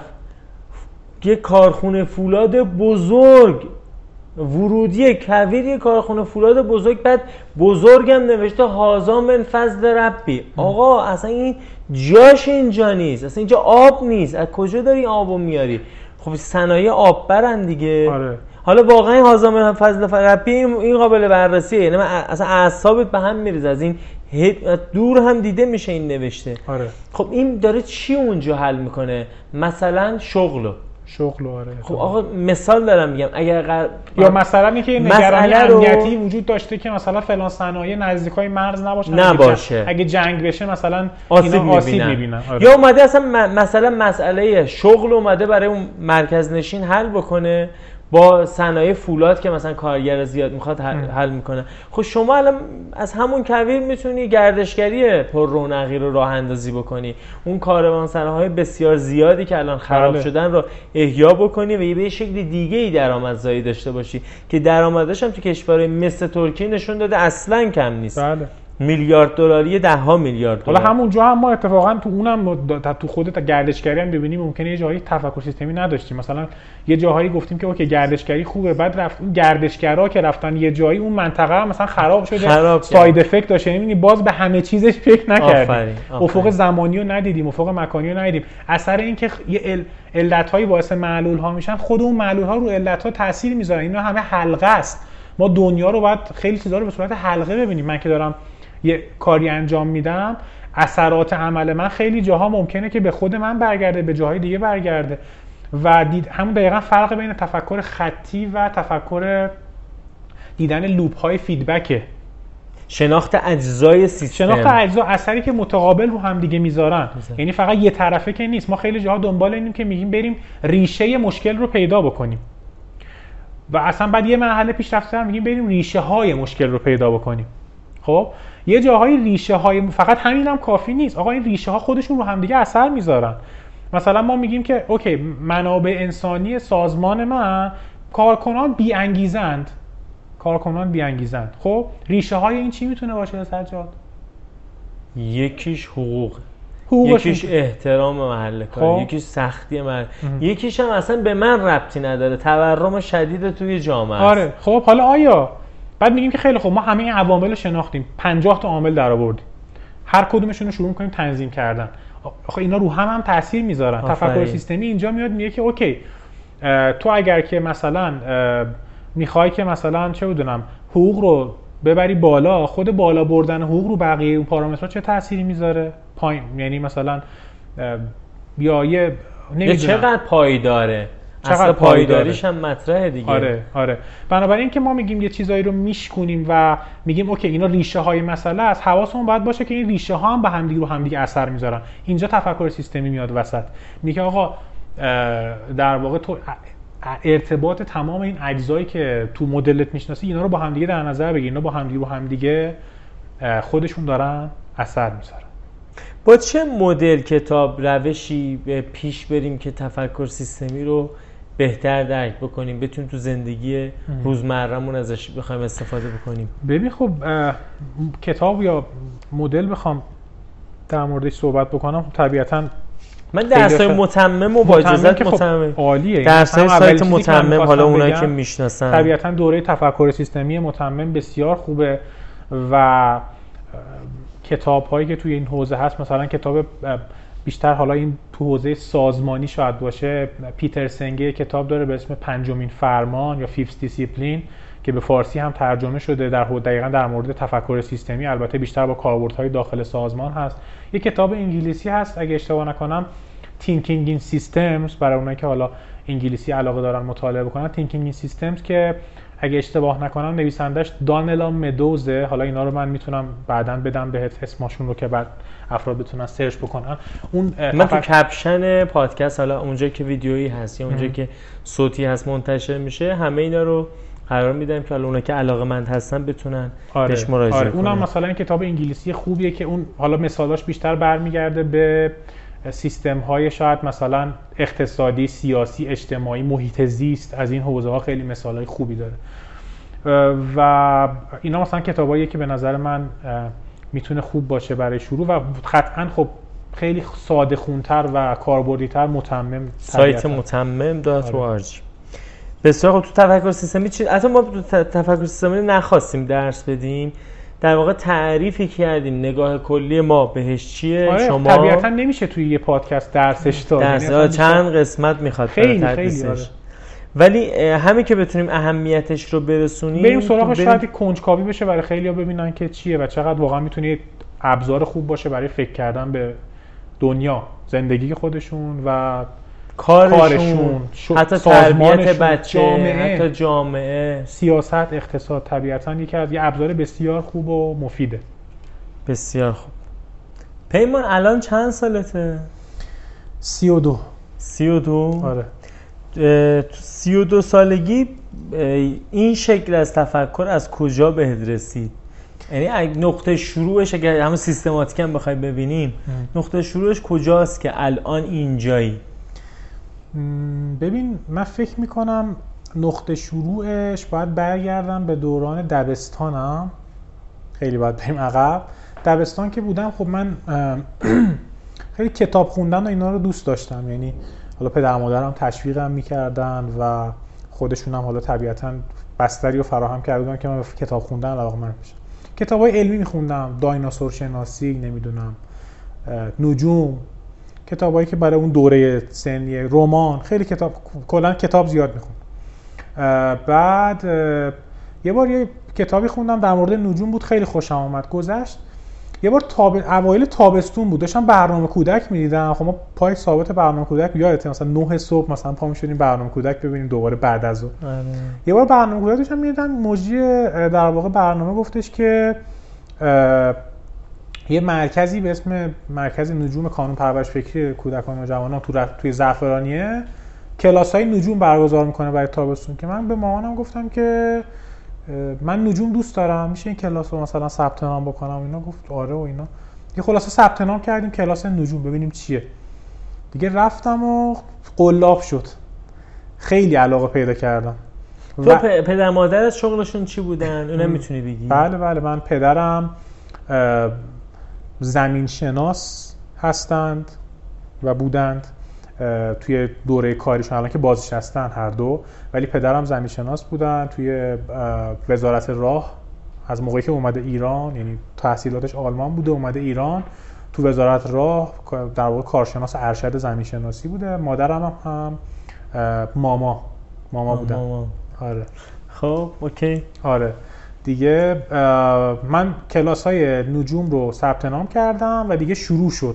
یعنی من از سوم آخرای سوم دبستان اگه اشتباه نکنم یا چهارم بود. سال 78 کلاس های نجوم هم شروع شد و رصد خونه و نمی‌دونم آخر ترما بریم بیرون شهر رصد آسمون و کلاس های نجوم و اینا. اونجا من تفکر علمی و واقعا معلم های خوبی داشتیم ما. یعنی واقعا خدا رو شکر می‌کنم که مثلا تو اون دوره معلم های بسیار خوبی مثل یعنی نجوم تو تفکر علمی رو یاد گرفتی؟ آفرین. یعنی دقیقا من نجوم بهانه ای شد برام که به علم یعنی خیلی بیشتر علاقه من بشم. حالا خیلی خیلی نجوم پررنگ بود. و من تقریبا تا اوایل دبیرستان هر سال من کلاس های رصدخونه رو می‌رفتم. ترم تابستونی داشت یه موقعی ترم پاییزی داشت. رصد برگزار می‌کرد. یعنی می‌رفتیم رصد خودمون برنامه های عمومی برای مردم بر... یعنی ترویج علم اونجا شروع شد. مثلا من یادم سال 82 نمی‌دونم مقارنه مریخ بود مریخ در نزدیکترین فاصله بود. من جمعیت 5000 نفر اومده بودن رصدخانه زعفرانی ما اونجا موقع کوچولو بودیم. ولی مثلا کمک می‌کردیم و اینا. از اون موقع نمی‌دونم روز نجوم برگزار می‌کردیم یه سالایی و اینا. خیلی تو این برگزاری من هم خودم در معرض آموزش بودم هم همکاری می‌کردم کار تیمی اونجا یاد گرفتم. و خیلی برای من یعنی ما اونجا حالا بچه‌ای که رصدخونه رفتن تو اون سالها و بعد سالهای بعدش من خودم بعدا معلم شدم اونجا. خیلی این نه تنها نجوم یاد گرفتن که با تفکر علمی آشنا شدن با چه جوری سرچ کردن گشتن تو منابع آشنا شدن و اینکه چه جوری باید اطلاعات جمع آوری کنن خیلی برای ما واقعا مفید و مهم بود. معلم های خیلی خوبی داشتیم آقای نوروزی آقای تفرشی بابک تفرشی پوریا نازمی و, و خیلی معلم های مختلفی که واقعا هر کدومشون الان آدم های اثرگذاری هستن توی فضای ترویج علم یا روزنامه نگاری علمی. اونجا جرقش خورد. بعد من دیگه ادامه پیدا کرد و همین حساب اومدم دبیرستان.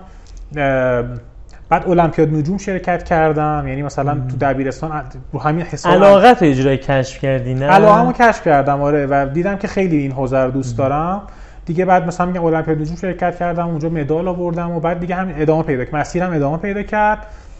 دانشگاه خب من مهندسی مکانیک رو انتخاب کردم لیسانس هم مکانیک خوندم. و یعنی نجوم رو ترجیح دادم که یعنی هر چقدر فکر می‌کردم میدم که نمی‌خوام آکادمیک یعنی مثلا تبدیل بشم به یک پژوهشگر حوزه نجوم.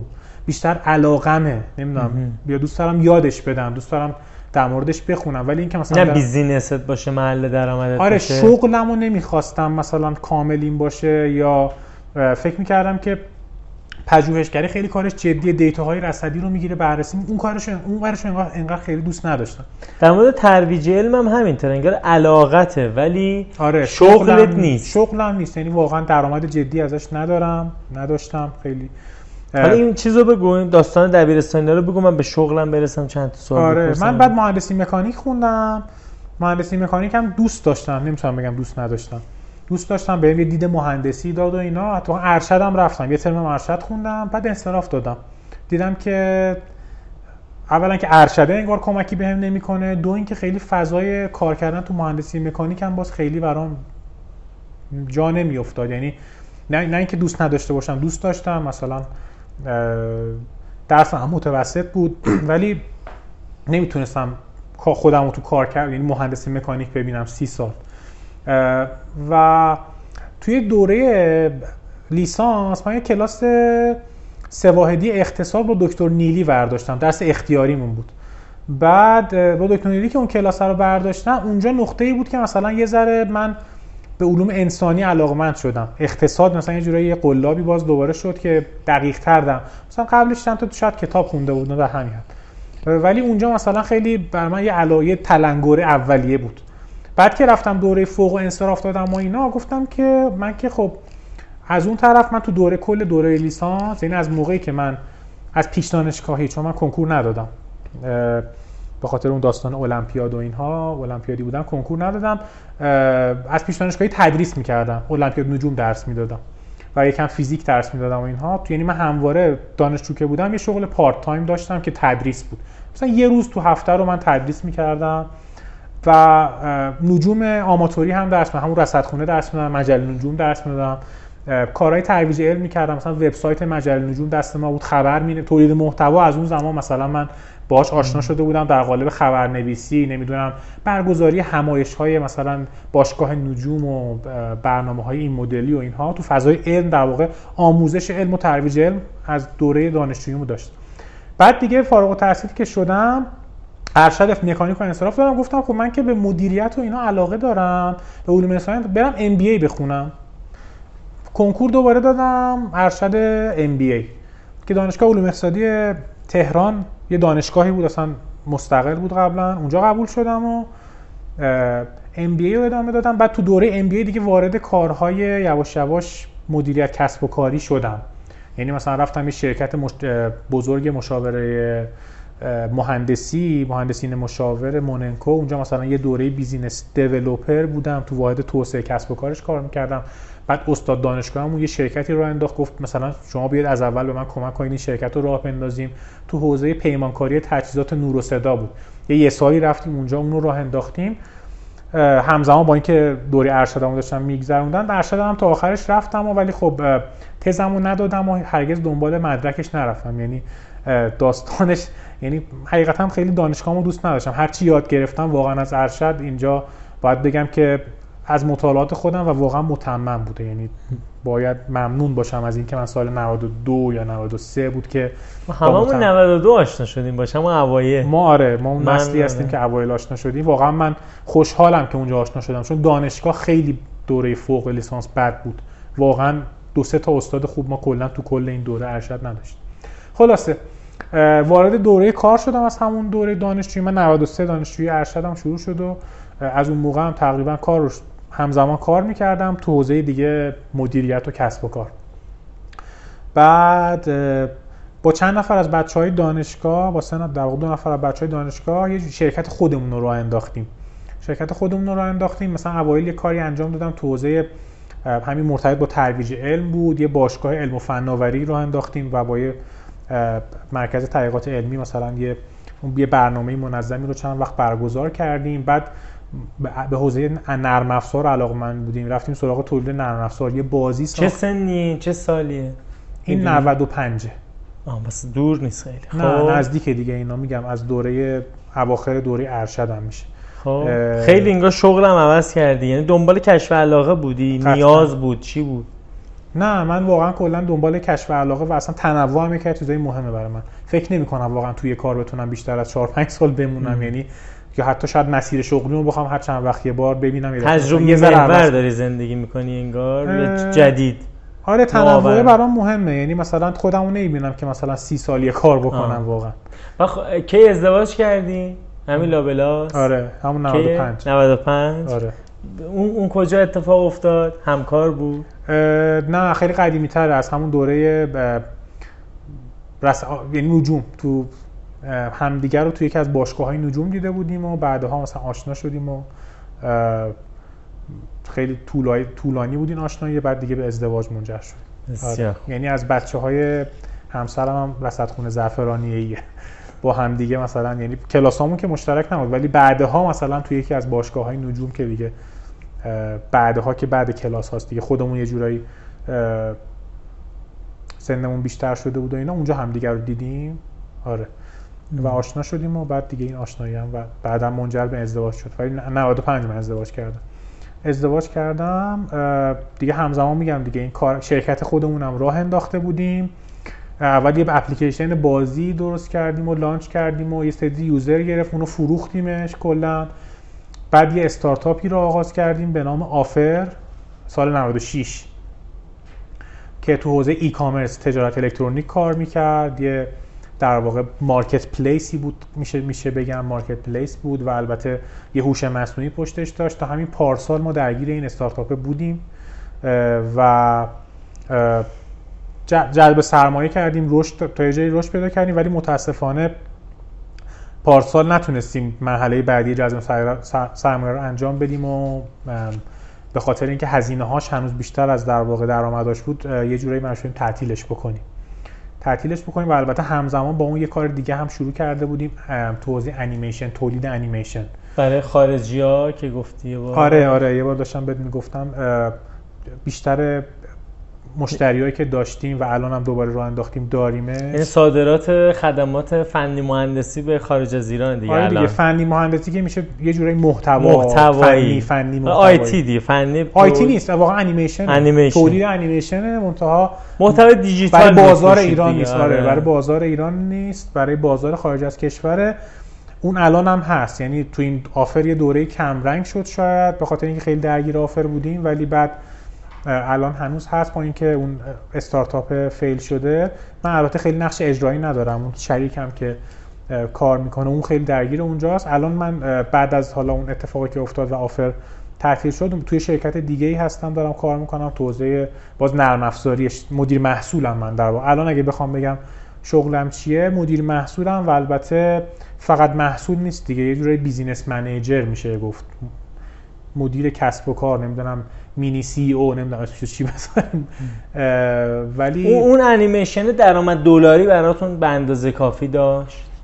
یا داره در حدی داره که آره الان مثلا اون ضرری که توی fail کسب و کارمون داشتیم اون داره کاور ضرر کمی هم نبود. حالا خیلی الان نمی‌تونم عدد بگم. احتمالاً می‌خوام می‌خوام من یه حد... ببینم حدود می‌تونی بگی. اگه مثلا کسی که میشنوه بله. و الان توی ایران امروز با تورم شدیدی که به وجود اومده ظاهرا هم خیلی الان درآمد دلاری دارن خیلی درآمد دلاری دارن در واقع من همین بخوام هم تو حوزه حالا ما که انیمیشن داریم و اینها و درآمدمون هم یعنی درآمد خوبیه.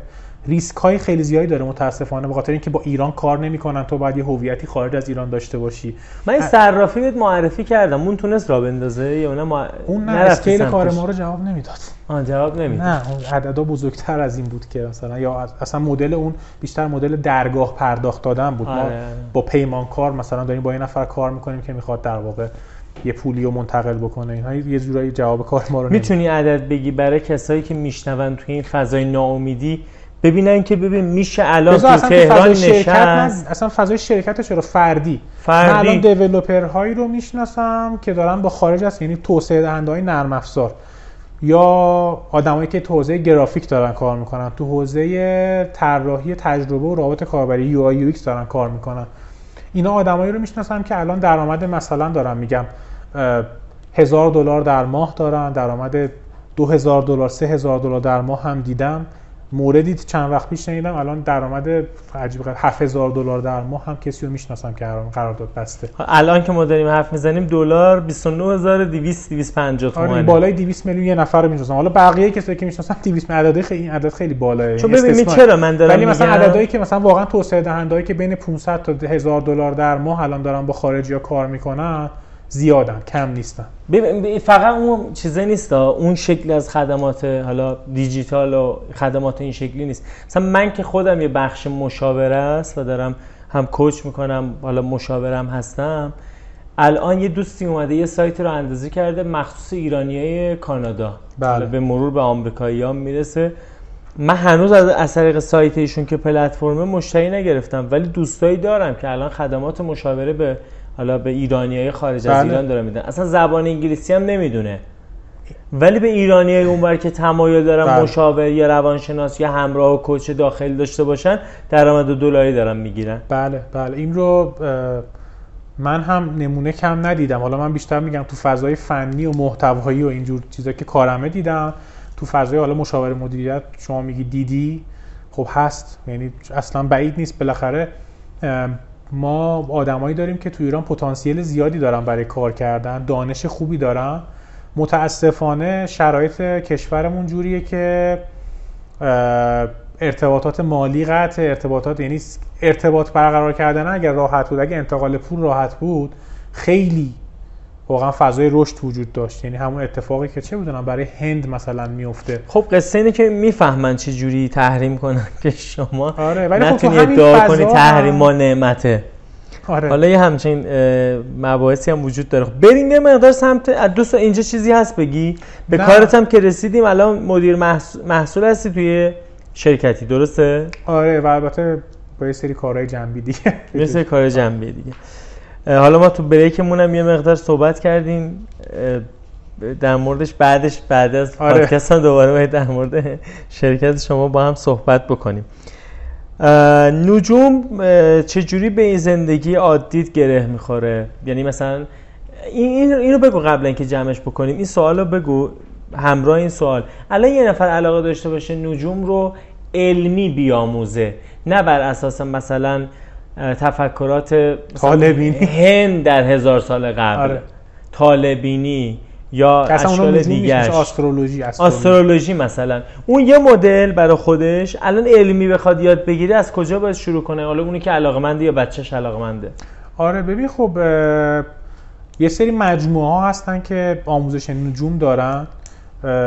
حالا جاهایی که من می‌شناسم اولا که خب شهرهای مختلف ایران یه سری انجمنهای نجوم معمولا هستن. حالا الان دقیق مثلا خیلی ها یادم نیست ولی مثلا چه بودم تبریز یه انجمنی داره انجمن نجوم آیاز مثلا می‌شناسم. اصفهان انجمن نجوم ادیب هست نمی‌دونم مشهد انجمن نجوم داره برای خودش. تهران مراکزی هستن که کلاس های نجوم برگزار می‌کنن کماکان. مثلا مرکز نجوم آوا استار نمی‌دونم مجله نجومه.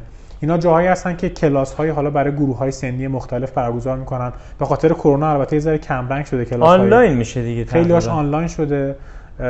و ولی مثلا اگه بخوایم در مورد کلاس بگم کلاس هست تک و توک الان هنوز داره برگزار میشه online offline. کتاب خب طبیعتا کتاب های مختلفی وجود داره برای حالا من گروه سنی بیشتر مثلا شاید بچه های راهنمایی راهنمایی که الان دیگه نداریم در دور اول دبیرستان به بالا مثلا.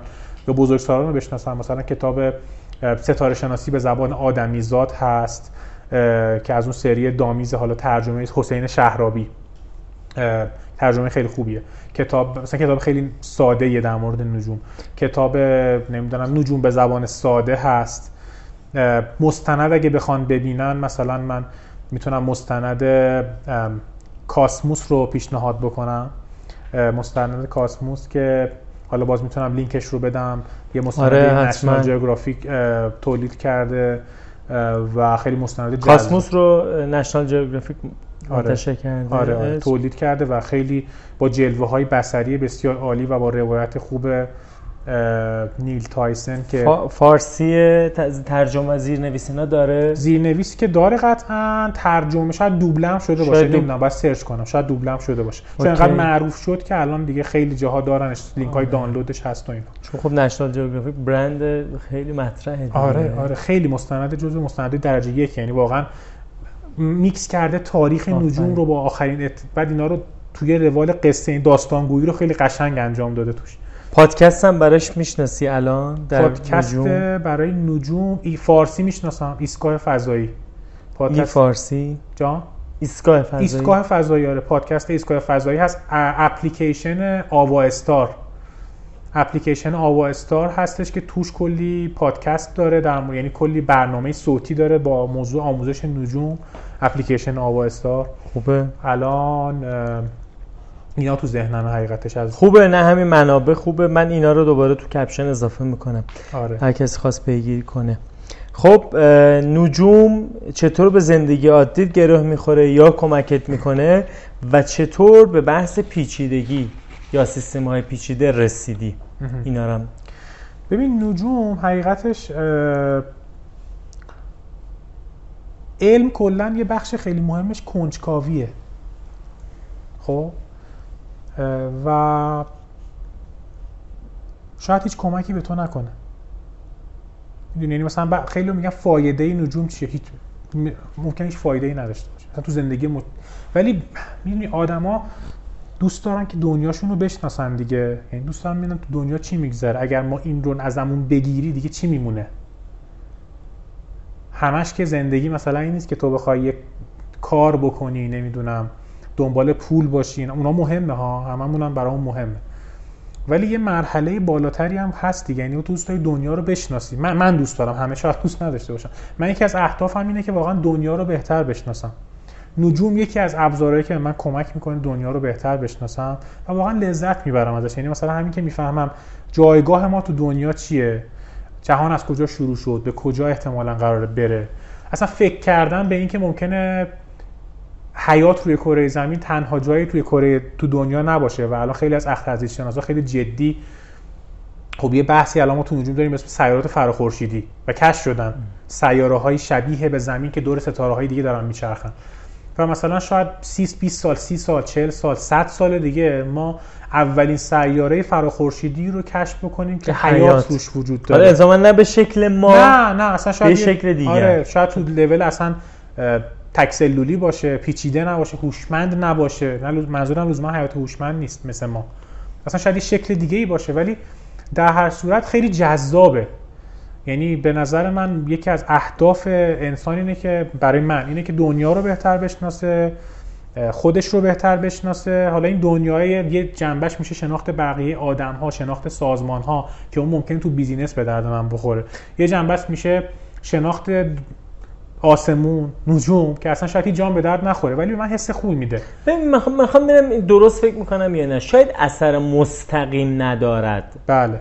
خب ولی اگر تو ذهن کنجکاو داشته باشی که اونها رو کنکاش کنی به یه آها آخ جون چقدر لذت بخشه من اینو فهمیدم شاید این حس کنجکاوی تو دیگه همواره با توه. یعنی وقتی با مثلا با فرزندت نشستی کودک رو کنجکاوانه نگاه کنی و دنیای اون رو فهم بکنی. از دنیای خودت به اون نگاه نکنی. آره. از توی شرکت داری یا توی شرکت نشستی همکار خودت رو یک قطعه گوشت و پوست و استخونی که میاد یه سری کار انجام میده میری یه چیزی می‌گیره نبینی. آره. عنوان یک انسان ببینی که این هم رو من تاثیر داره من رو این تاثیر دارم. و یک یک داینامیک یه سیستمی وجود داره یه, پیوستگی هست یه پیوستگی, پیوستگی یک تاریخچه ای داره به وجود میاد. آره خیلی به نظر من واقعا این تفکر یعنی این علمه همون به قول تو کنجکاویه. خیلی جاها بده من خیلی جاها خیلی وقتا می‌بینم که بیزینس کاری که یه بیزینسمن می‌کنه خیلی جاها خیلی شبیه به کاری که یه دانشمند می‌کنه.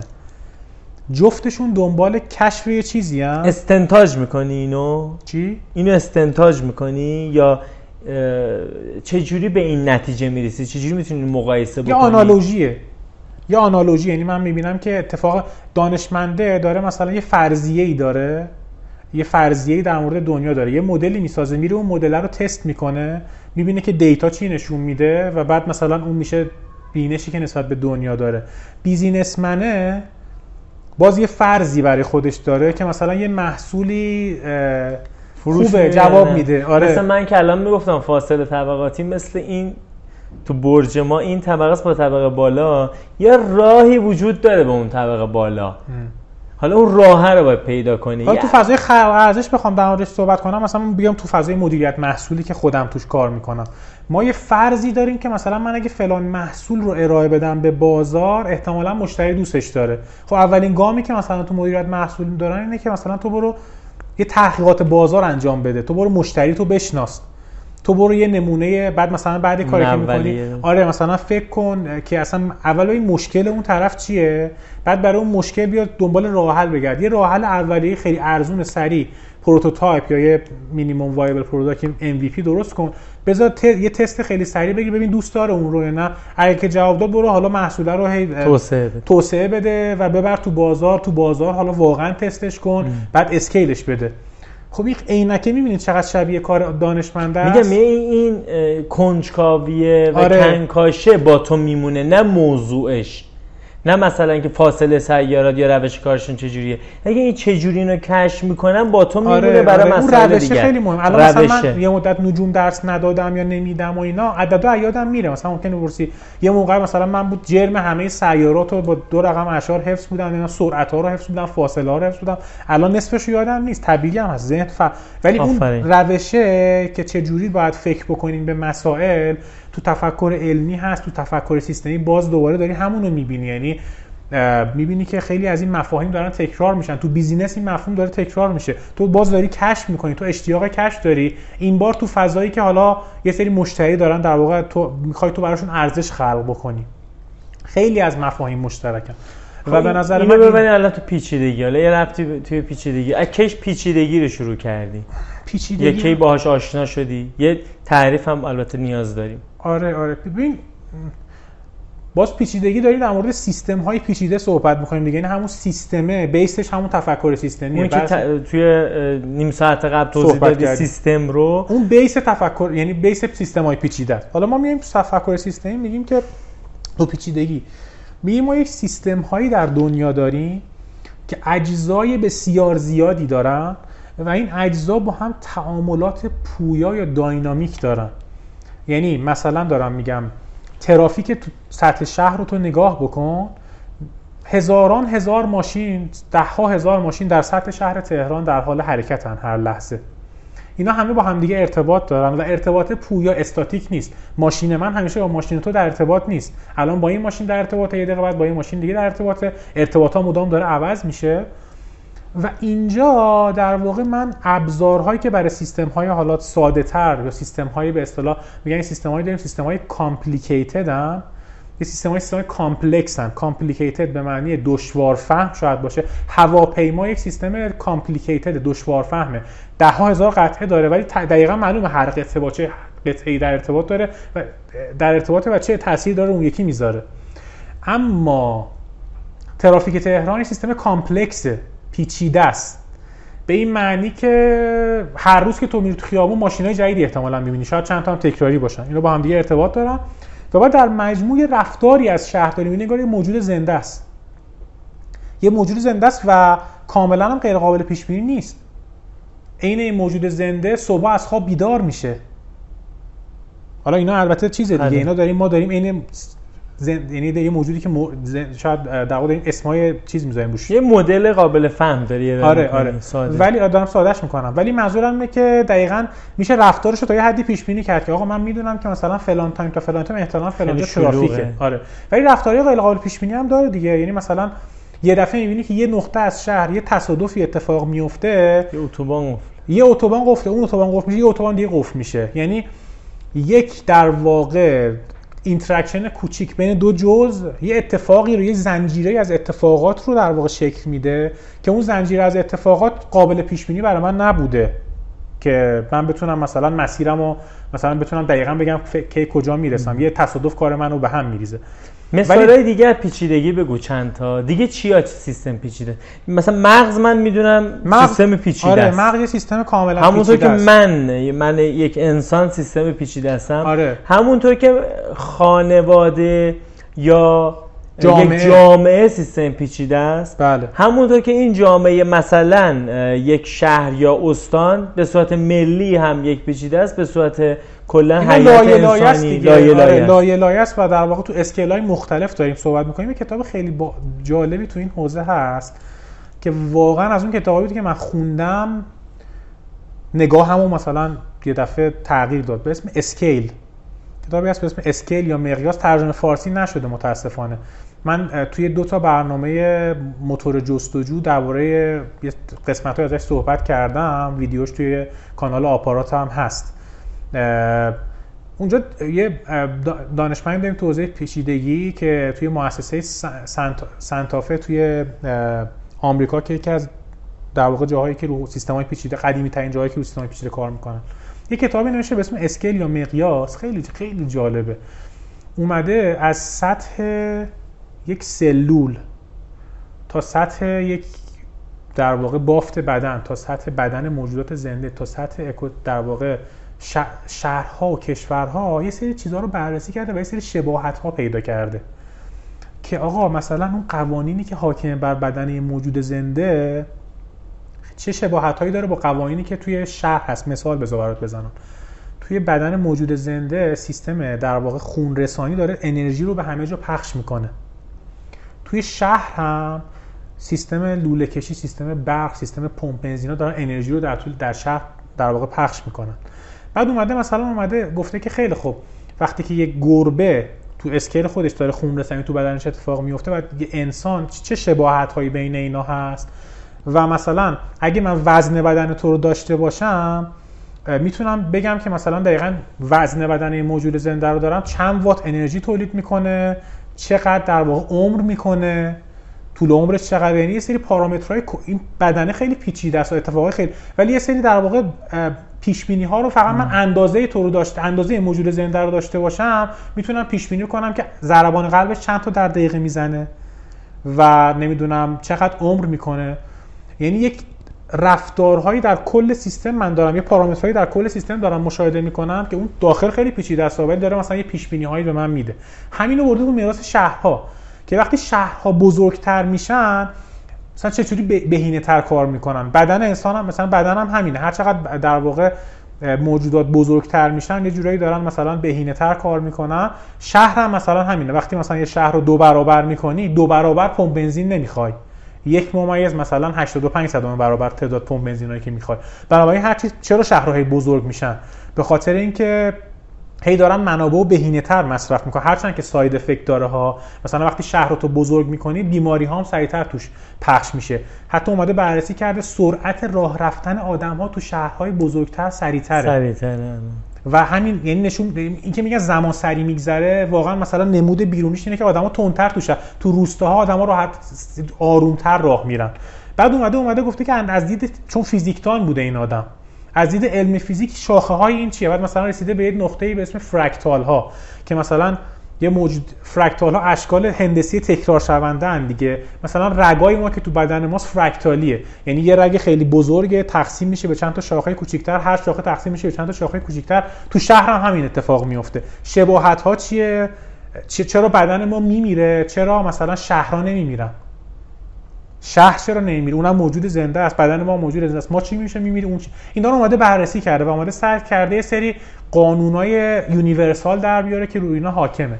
خیلی موضوع جذابیه. می‌بینی؟ یعنی سیستم پیچیده رو تو میای مدل می‌کنی و حالا سعی می‌کنی با استفاده از اون پیش بینی کنی. 20 سال دیگه مثلا تهران چی میشه؟ ساو پائولو چه اتفاقی براش میفته شرکت ها وقتی رشد می‌کنن شرکت ها هم بعد یک فصلیش به شرکت ها اختصاص داره. چی میشه که یه سری شرکت ها fail می‌کنن یه سری شرکت ها ادامه پیدا می‌کنن. یا مثلا یه مبحث خیلی جالبی که تو این کتاب مطرح می‌کنه اینه که ما مثلا چ...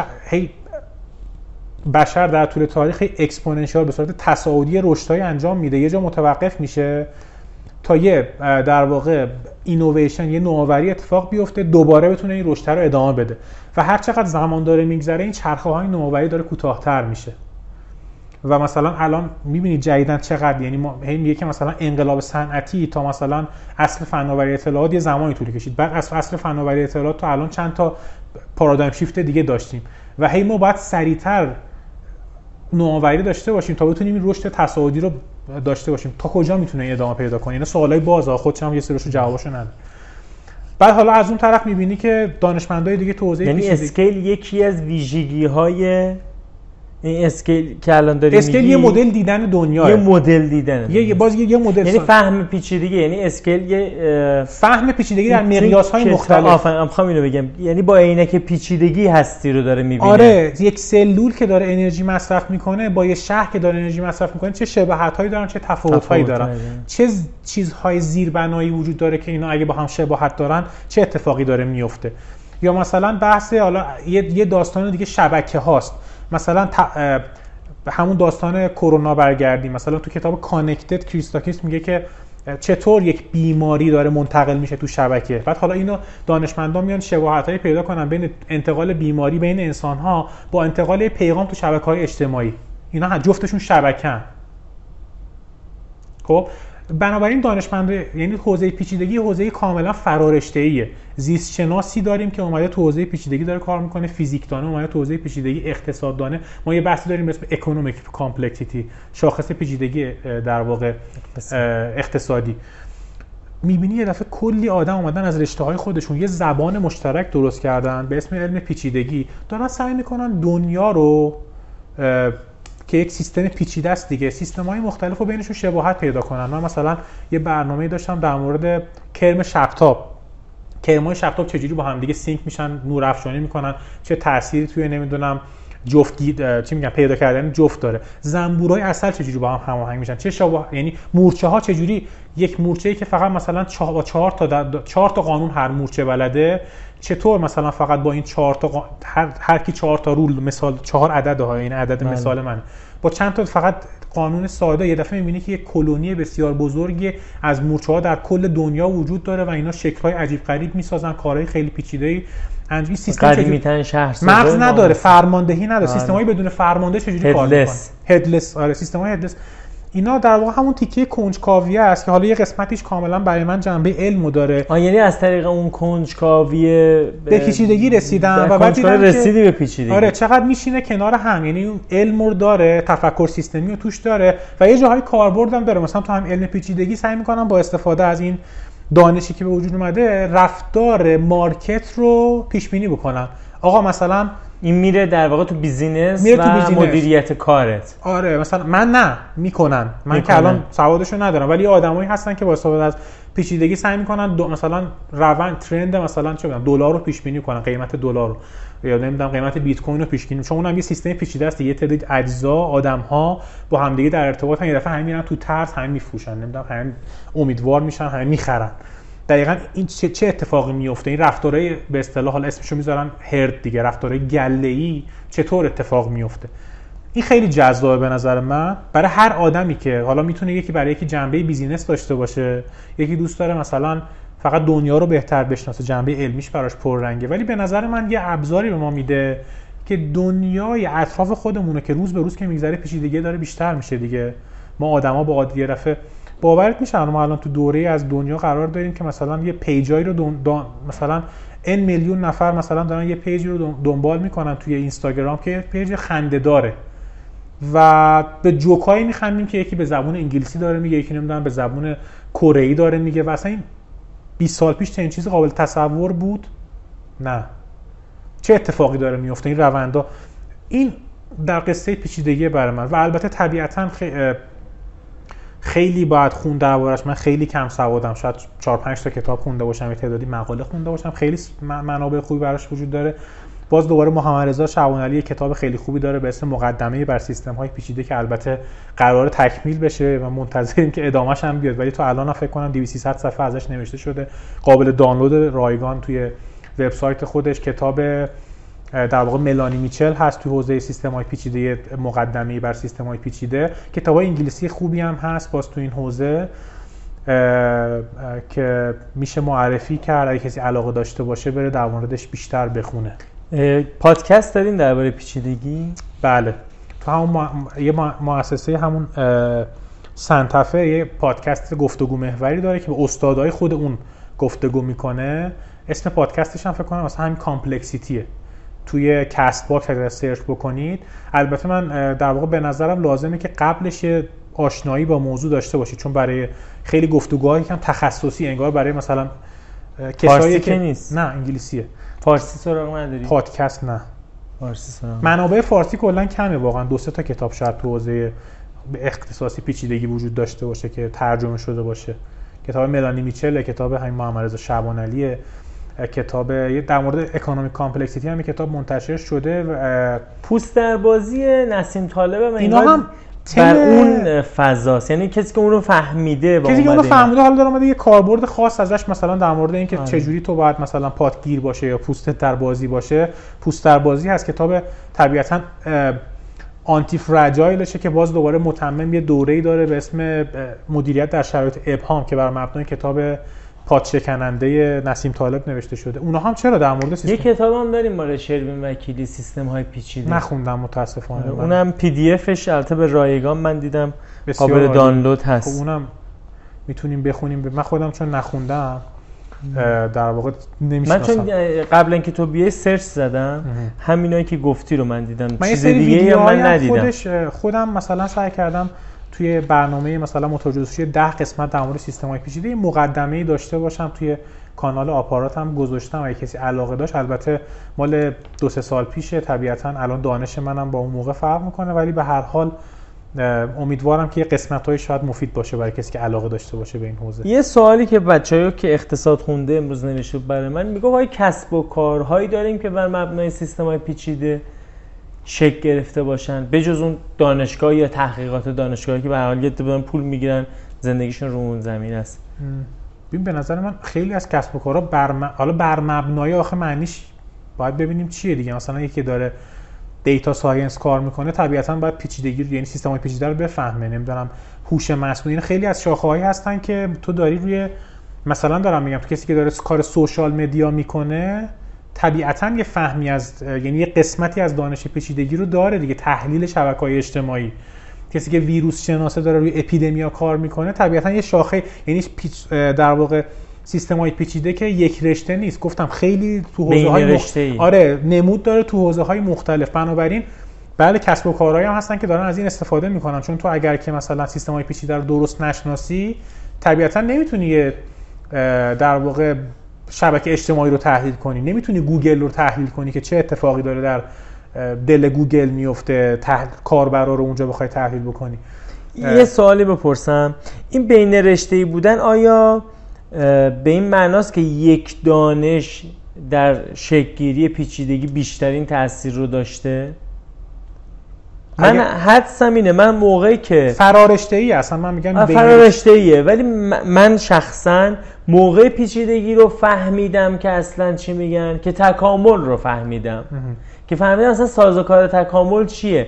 در طول زمان یک سیستم خودسامانده یا که به حال انواع و اقسام. چه شما دین رو به عنوان سیستم در نظر بگیری همونجوری که در طول زمان داره قدرت پیدا می‌کنه ساختارها مناسکش داره قوی تر میشه. ما در طول میلیون ها سال این اتفاق داره برامون میفته اقتصاد هم همینه. بله. بقیه این تکامل در همه جا هست. تکامل همه جا شکل بله می‌گیره. بله. من این تکامل رو فهمیدم فکر می‌کنم تا حدودی فهمیدم قصه چیه یعنی پیچیدگی یعنی چی. نه به معنی دقیقش ها ولی یه قسمتش از اینجا شروع من به نظر یعنی باز من در حد سواد خودم بخوام بگم یه سری پیش نیازها وجود داشته یه تفکر سیستمی بوده نمی‌دونم بالاخره شاخه های دانش بودن. چیزی که باعث شده که علم پیچیدگی تب... یعنی به اینجا برسه به نظر من نقش بسیار مهم کامپیوتر و مدل سازی کامپیوتری بوده. یعنی ما اگر مدل سازی کامپیوتری رو بگیریم از سیستم های پیچیده ابزارش رو نداریم. اون ابزاره این بوده که من بتونم به کمک اون نرم افزارهایی که می نویسم نرم افزارهایی بنویسم که بتونم شبیه سازی کنم. آقا مثلا من یه سری ایجنت دارم یه سری در واقع اجزای این سیستم دارم که اینا یه رفتاری هر کدوم دارن. حالا من می‌تونم شبیه سازی کنم که اگه هزار تا از اینا رو بریزم اینا با هم در ارتباط باشن چه رفتاری نشون میدن؟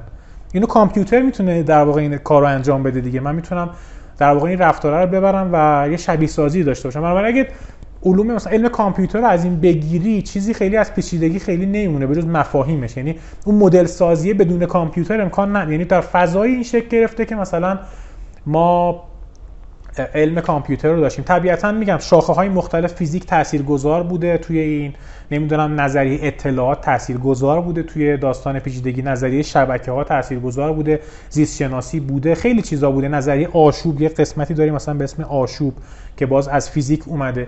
اینا بسیار فرکتال ها اینا همه از علوم مختلف وام گرفته شده. ولی اون چیزی که اینا رو همه رو قوام داده به نظر من اون داستان اینه که تونستیم مدل کنیم اینا رو و این مدل مدل کامپیوتریه. چون اونجاست که می‌تونیم رو اجزای تعداد خیلی اجزای زیاد این برهم کنش ها رو شبیه سازی کنیم و مثلا ببینیم که چه حالت هایی می‌تونه برای سیستم پیش بیاد. پیچیدگی برای کسی که حالا الان تو فضای مدیریت هست یه خورده باز خلاصه تر بخوایم جنبندی تر بکنیم. من مدیر من مسئول سازمان. یا من به عنوان اصلا یک freelancer یا کارمند به چه دردم می‌خوره؟ من به نظرم چجوری می‌تونم ازش استفاده کنم؟ یه گام قبلترش همون تفکر سیستمی یعنی اون خیلی به نظر من جعبه ابزار شاید بهتری الان برای من مدیر من freelancer باشه که اون نگاه سیستمی رو داشته باشم. ممکنه هیچ کدوم از ما منم بلد نیستم یک شبیه سازی توی فضای سیستم های پیچیده انجام بدم. می‌دونی؟ ولی اون چیزی که به من کمک می‌کنه توی business هم توی کارم اون بیشتر اون بحث تفکر سیستمی است به نظر من. و حالا یه سری از کاربردهای پیچیدگی که اینا مثلا تبدیل شده به کتاب تبدیل شده به یه سری شبیه سازی که بقیه انجام دادن من شاید بتونم تو business هم ازش استفاده بکنم. یعنی مثلا بحث اینکه ارزش چجوری تو شبکه ها خلق میشه. چجوری مثلا آدما در با همدیگه تبدیل یه وبی رو تشکیل میدن یه توری رو تشکیل میدن که در واقع تو این توره دانش و اطلاعات مثلا نهفته است. من اگه اینو درست درک بکنم شاید بتونم سازمان های بهتری بسازم. اعتماد مثلا چجوری میشه اعتماد و شبیه سازی کرد تو شبکه ها و بعد اگه آدما با هم دیگه اعتماد کنن چه ارزشی می‌تونن خلق بکنن؟ به نظرم این تیکه هایی که میشه کاربرد های چیزی به اسم پیچیدگی که خب خیلی اگه بخوای بری سراغ علمش چیز واقعا راحتی نیست. سخت فهم دشوار فهمه باید دانش آکادمیکش داشته باشی. ولی مصداقاش تو زندگی به نظرم کم نیست و از اون تفکر سیستمی شروع میشه میاد تا حالا کاربردهایی مثلا توی business و کسب و کارها. خود این پادشکنندگی رو اگه فهمش رو مثلا به دست بیاریم احتمالا بتونیم سازمان های business ی داشته باشیم بسازیم. که حالا پادشکنندگی یعنی اینه که وقتی بهش فشار وارد میشه قوی تر میشه. آره. شوک وارد میشه قوی. تر میشه. یاد می‌گیره سازمان یاد یادگیرنده بسازیم. خب آره یادگیرنده. آفرین. خود ساخت سازمان های یادگیرنده یکی از موضوعاتیه که تو تفکر سیستمی هست دیگه تو همون کتاب پیتر سنگر مثلا میگه که هدف اصلا اینه که سازمان های یادگیرنده بسازیم. یادگیرنده یعنی که تو بتونی با توجه به شرایط محیط آداپت بشی دیگه. خودتو تطبیق بدی و بقا پیدا بکنی. و نه تنها بقا پیدا کنی که رشد کنی. از متمم چند تا از ویژگی های سیستم پیچیده رو نوشتم. حالا قبل از اینکه بیایم یکی اینکه بحث نگهداری بحث ابهام علی تغییرات کوچک تصادفی چه درون سیستم چه بیرون سیستم. رابطهش با فشار و استرس هایی که بیرون بهش وارد میشه. عکس عمل بیش از حد که بازم برمیگرده به اون پادشکنندگی و نیاز به فرصت بازیابی و ریکاوری و ایناست. خیلی بحث واقعا مفصلی من فکر کنم امیدوارم که این گفتگو ما در حد قلاب معرفی قلاب. قلاب. شاید کسی علاقه داشته باشه پیشو بگیره. واقعا چیزیه که به نظر من آدم باید مدام باهاش سر کار داشته باشه. بخونه تا یواش یواش براش جا بیفته. مثل خیلی از موضوعات دیگه ای که ما میریم سراغش. در مورد اعتمادیتی که صحبت کردی یه بازی هم من دیدم معرفی کردی به نام تکامل اعتماد آره. که حالا اگه دوستان بگردن در سرچ بکنن تو گوگل فارسی تکامل اعتماد فکر می‌کنم لینکش رو بیاره روی GitHub بازی فکر کنم دکتر سید علایی هم ترجمهش کردن. یه بازی نیم ساعت وقت می‌ذاری و مثلا در مورد اینه که چجور آدما با هم دیگه اگه اعتماد بکنن چی میشه اگه اعتماد نکنن چی میشه و بعد این تو شبکه ارتباط آدما چه اتفاقی میفته خیلی بازی جذابیه دقیقا هم موضوعش به تفکر سیستمی و سیستم های پیچیده می‌خوره. بسیار خوب. چیزی هست بخوای اینجا اضافه بکنی؟ من حالا سوال دارم ولی فکر کنم تا حدود همشون رو جواب دادی. مثلا نسبت جزء و کل مثلا من بدونم اگه توی فضایی هستم که دیدم در مورد صحبت کردی جای کار می‌کنم که به هم خوش نمیگذره یا خیلی تحت فشارم باید چیکار کنم؟ چه اتفاقی میفته برای من به عنوان جز؟ من چه تاثیر روی سیستم دارم؟ یا من به عنوان مدیر تصمیمم یا رفتارم چه تاثیر روی آره. شبکه انسانیم یا محصولم می‌گذاره آره اینا خیلی اتفاقا خیلی خیلی بحثش مفصله بخوایم واردش بشیم ولی مثلا خیلی اون ساختاری که ما می‌سازیم برای سازمان ها خیلی رفت باعث میشه که اصلا ساختاره که یه جورایی رفتار رو تعیین می‌کنیم ما اول آدما یه ساختاری رو تعیین می‌کنیم و بعد اون ساختار هست که ما رو یه جورایی رفتارمون رو تعیین می‌کنه و طبیعتا یه مدیر باید این دید داشته باشه که من اگه مثلا یه سری اهداف برای کارکنانم تعیین می‌کنم این اهداف اثر کوتاه مدتش چیه؟ اثر طولانی مدتش رو سازمان چیه؟ و من آیا درست هدف گذاری کردم؟ من آیا این اطلاعات رو تونستم تو ساختاری که برای سازمان خودم دارم درست منتقل بکنم. اینجا دقیقا اون تفکر سیستمی به کار من میاد که بتونم درست سازمان خودم رو طراحی بکنم و متوجه باشم که من چه اثری روی یک سازمان دارم و سازمان چه اثری رو من داره. این دقیقا همون رابطه علت معلولی و حلقه هایی که تو سازمان ها به وجود میاد و ما باید بتونیم درکش کنیم تا بتونیم سازمان های بهتری رو طراحی بکنیم. بسیار خب من سوالات دیگه ای که دوستان فرستاده بودن رو نمی‌پرسم چون فکر می‌کنم در حد معرفی بوده و نه حالا دو ساعت درباره سیستم های پیچیده. آره. سوالات سخت رو فقط میگم حالا تو پادکست کسایی که میشنون می‌تونن دنبالش برن که سیستم های پیچیده یک روش کیفی و علمی است یا کمی و تا یه حدی جواب اینو تو صحبت ها گفتیم. آره. منظور این که یه مقدار بیشتر باید بررسی شدی. خود موضوع هم به طور خیلی دقیق بر چیز نشد مطرح نشد. یا چه, چه روش معتبر غیر سیستمی وجود داره؟ محدودیت های تفکر سیستمی چیه؟ فلسفه مطالعه سیستم های پیچیده چیه؟ اگه سیستم های پیچیده غیر قابل کنترل هستند آیا هستن یا نه؟ خب مطالعهشون چه فایده داره؟ این سوالاتی هم هست که فکر می‌کنم یه مقدار نیاز به منابع بیشتر هست که همه آره. در موردش فکر کنیم و حرف بزنیم مقاله ای نوشته بشه یا ترجمه بشه. کلا سیستم پیچیده بحث جدیدیه نه؟ 20 ساله من آره آره. یعنی واقعا پیشینش رو نگاه بکنی خب تفکر سیستمی و دا سیستم داینامیکس قدیمی تره یعنی حداقل نیم قرن سابقه تو بیشتر سابقه داره ولی سیستم های پیچیده واقعا جدید یعنی شاید مثلا همون دهه 90 مثلا میلادی اگر که درست خاطرم باشه مثلا شاید حتی ریشه هاش قدیمی تره ها ولی طبیعتا به این اسم رو به اینکه شاخه علمی باشه و یه سری دانشمند روش کار بکنن و یه سری پژوهشگاه براش به وجود بیاد تبدیل بشه به دانشکده هایی فکر می‌کنم همون مثلا 20 سال عمرش باشه. بسیار خوب. پیمان تو زندگیت اشتباهاتی بوده که بعد از یعنی یک سن و سالی گذرانده باشی بعد بفهمی چه اشتباهاتی کردی و بخوای مثلا به نسل جدیدی که داره پادکست رو میشنوه یا همسن توه بخوای بگی. اشتباهاتی داشتی بخوای بهش. حالا نه اعتراف ولی بتونی بیانش کنی. اشتباه.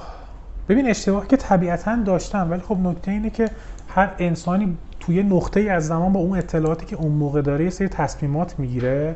شاید مثلا الان بهش نگاه بکنی می‌شد تصمیم بهتری گرفت. ولی این الان من تو من آینده هم که دارم به اون نقطه نگاه می‌کنم. ولی شاید مثلا یه اشتباهی که بعضی وقتا داشتم اینه که اثری که می‌تونم داشته باشم و درست باور نکرد... نکردم یا خودم رو دست کم گرفتم. می‌دونی؟ حس کردم یه جاهایی حس کردم که نمی‌تونم یه کاری انجام بدم و به خاطر همین ترسی که تو خودم داشتم نرفتم سراغش. حس کردم که هنوز زوده مثلا من بلد نیستم. حتی یه جاهایی بدم نیست بالاخره. ولی یه جاهایی هم جلوی رشد رو می‌گیره. یعنی مثلا اگه بخوام بگم اینه که خیلی چیزهایی که ما ازشون میترسیم باید خیلی دقیقتر فکر کنیم که ریشه اون ترسه کجاه شاید ترسه اصلا ترس واقعی نیست. و داره جلوی در واقع رشد من رو می‌گیره و اگر که متوجهش بشم بهتر می‌تونم رفتار بکنم و اینکه شاید مثلا اگه زودتر می‌تونستم خودم رو و شخصیت خودم رو بشناسم ببینم که نقاط ضعف شخصیتیم کجاه نقاط قوتم کجاه بهتر می‌تونستم برنامه ریزی بکنم برای اینکه چه شغلی داشته باشم یا چه مسیری رو طی بکنم به نظرم شناخت خودمون یه گامیه که باید هرچی می‌تونیم زودتر بریم سراغش و با اون دانشی که از خودمون به دست میاریم خودشناسی که داریم بتونیم بهتر برای خودمون برنامه ریزی کنیم و برای اون ببینیم نقاط ضعفمون چیه براش برنامه ریزی کنیم که توش بهتر بشیم. کلی اگه بخوام بگم اینه. طبیعتا اشتباهات زیادی تو بیزینس توی کارا ممکن آدم انجام بده یا دیگه میره موردی. ولی کلی اگه بخوام بگم الان اینا رو یادم میاد. من این چیزی هم که به الان داشتم می‌دیدم گفتم اینم چقدر جالبه. برای منم بود. چون به هر حال ما یه سیستم زنده ایم. بله. که تا الان که داریم حرف می‌زنیم میرا هستیم و میمیریم و محدودیت انرژی داریم محدودیت کار داریم محدودیت توجه داریم محدود زمان داریم. انرژی الان من با مثلا 7 سال قبل من یکسان نیست 7 سال بعد دوباره کمتر از این این روز هاست که من دارم وقت می‌ذارم. و اگه هر چقدر زودتر بریم اینا بهینه میشه. دستاوردهای بهتر می‌تونیم براش داشته باشیم. نکته هست بخوای اضافه بکنی؟ کتابی فیلمی نکته ای سریالی توصیه نه خیلی آخه تو خودم رو توی توی موقعیت توصیه خیلی نمی‌دونم توصیه هم, هم حالا مثلا یه کتابی خوندی بخوای معرفی بکنید به صورت حالا اون شکلی نه. کتاب یعنی سعی کردم اون چیزایی آره که تو, تو. مسیر بحث سری چیزها رو بگم و نه توصیه هم واقعا همینه که سعی کنیم اون حس کنجکاویمون و اون حس یادگیریمون رو تو خودمون همیشگی بکنیم. یعنی به یه نقطه نرسیم که متوقف بشیم. و اون یادگیری همیشه یه کار خودشون می‌کنه به نظرم. و توصیه خاصی که بخوام داشته باشم الان به واقعا به ذهنم همه یادگیری است. آره یادگیری, یادگیری مادام العمر حالا کلید واژش آره. میشه یادگیری مادام العمر هر جا که هستیم هر سنی که هستیم اهل یادگیری باشیم. آره و نترسیدن از تغییر به نظر من خودش یه نکته مهمه دیگه. خیلی جاها ما میترسیم که کار جدیدی بکنیم تغییر داشته باشیم و اینا. ولی میشه تستش کرد. بسیار عالی. مرسی. ممنون از اینکه وقت گذاشتی و به پادکست ما اومدی. متشکرم. من خوشحال شدم که پیش تو بودم و با هم گپ زدیم. قربونت برم. مرسی. خیلی ممنون که تا اینجای برنامه همراه ما بودید. از اسپانسر محترم برنامه آقای مهدی رضایی هم متشکریم. اگر نیاز دارید که کار سئو و طراحی سایت یا شبکه‌های اجتماعی شما رو به عهده بگیرم به شماره 0912 876 2047 یه بار دیگه میگم 0912 876 2047 پیام بدید در واتساپ یا دیگر پیام رسان ها و باهاشون در ارتباط باشید. این قسمت در هفته دوم دی ماه 1400 منتشر میشه و من از شما خواهش می‌کنم اگر از این برنامه خوشتون اومد اون رو در شبکه اجتماعی وبلاگ خودتون وبسایت خودتون معرفی بکنید که بقیه دوستان هم به ما بپیوندن. من قبل از هر ضبط برنامه اون رو در اکانت اینستاگرام خودم یا سایت خودم یک پیش معرفی انجام میدم و اینکه مهمان بعدی چه کسی است؟ اگر سوالی دارید شما هم بپرسید. می‌تونید همراه ما باشید و توی سوال هایی که قرار توی هر اپیزود مطرح بشه شما هم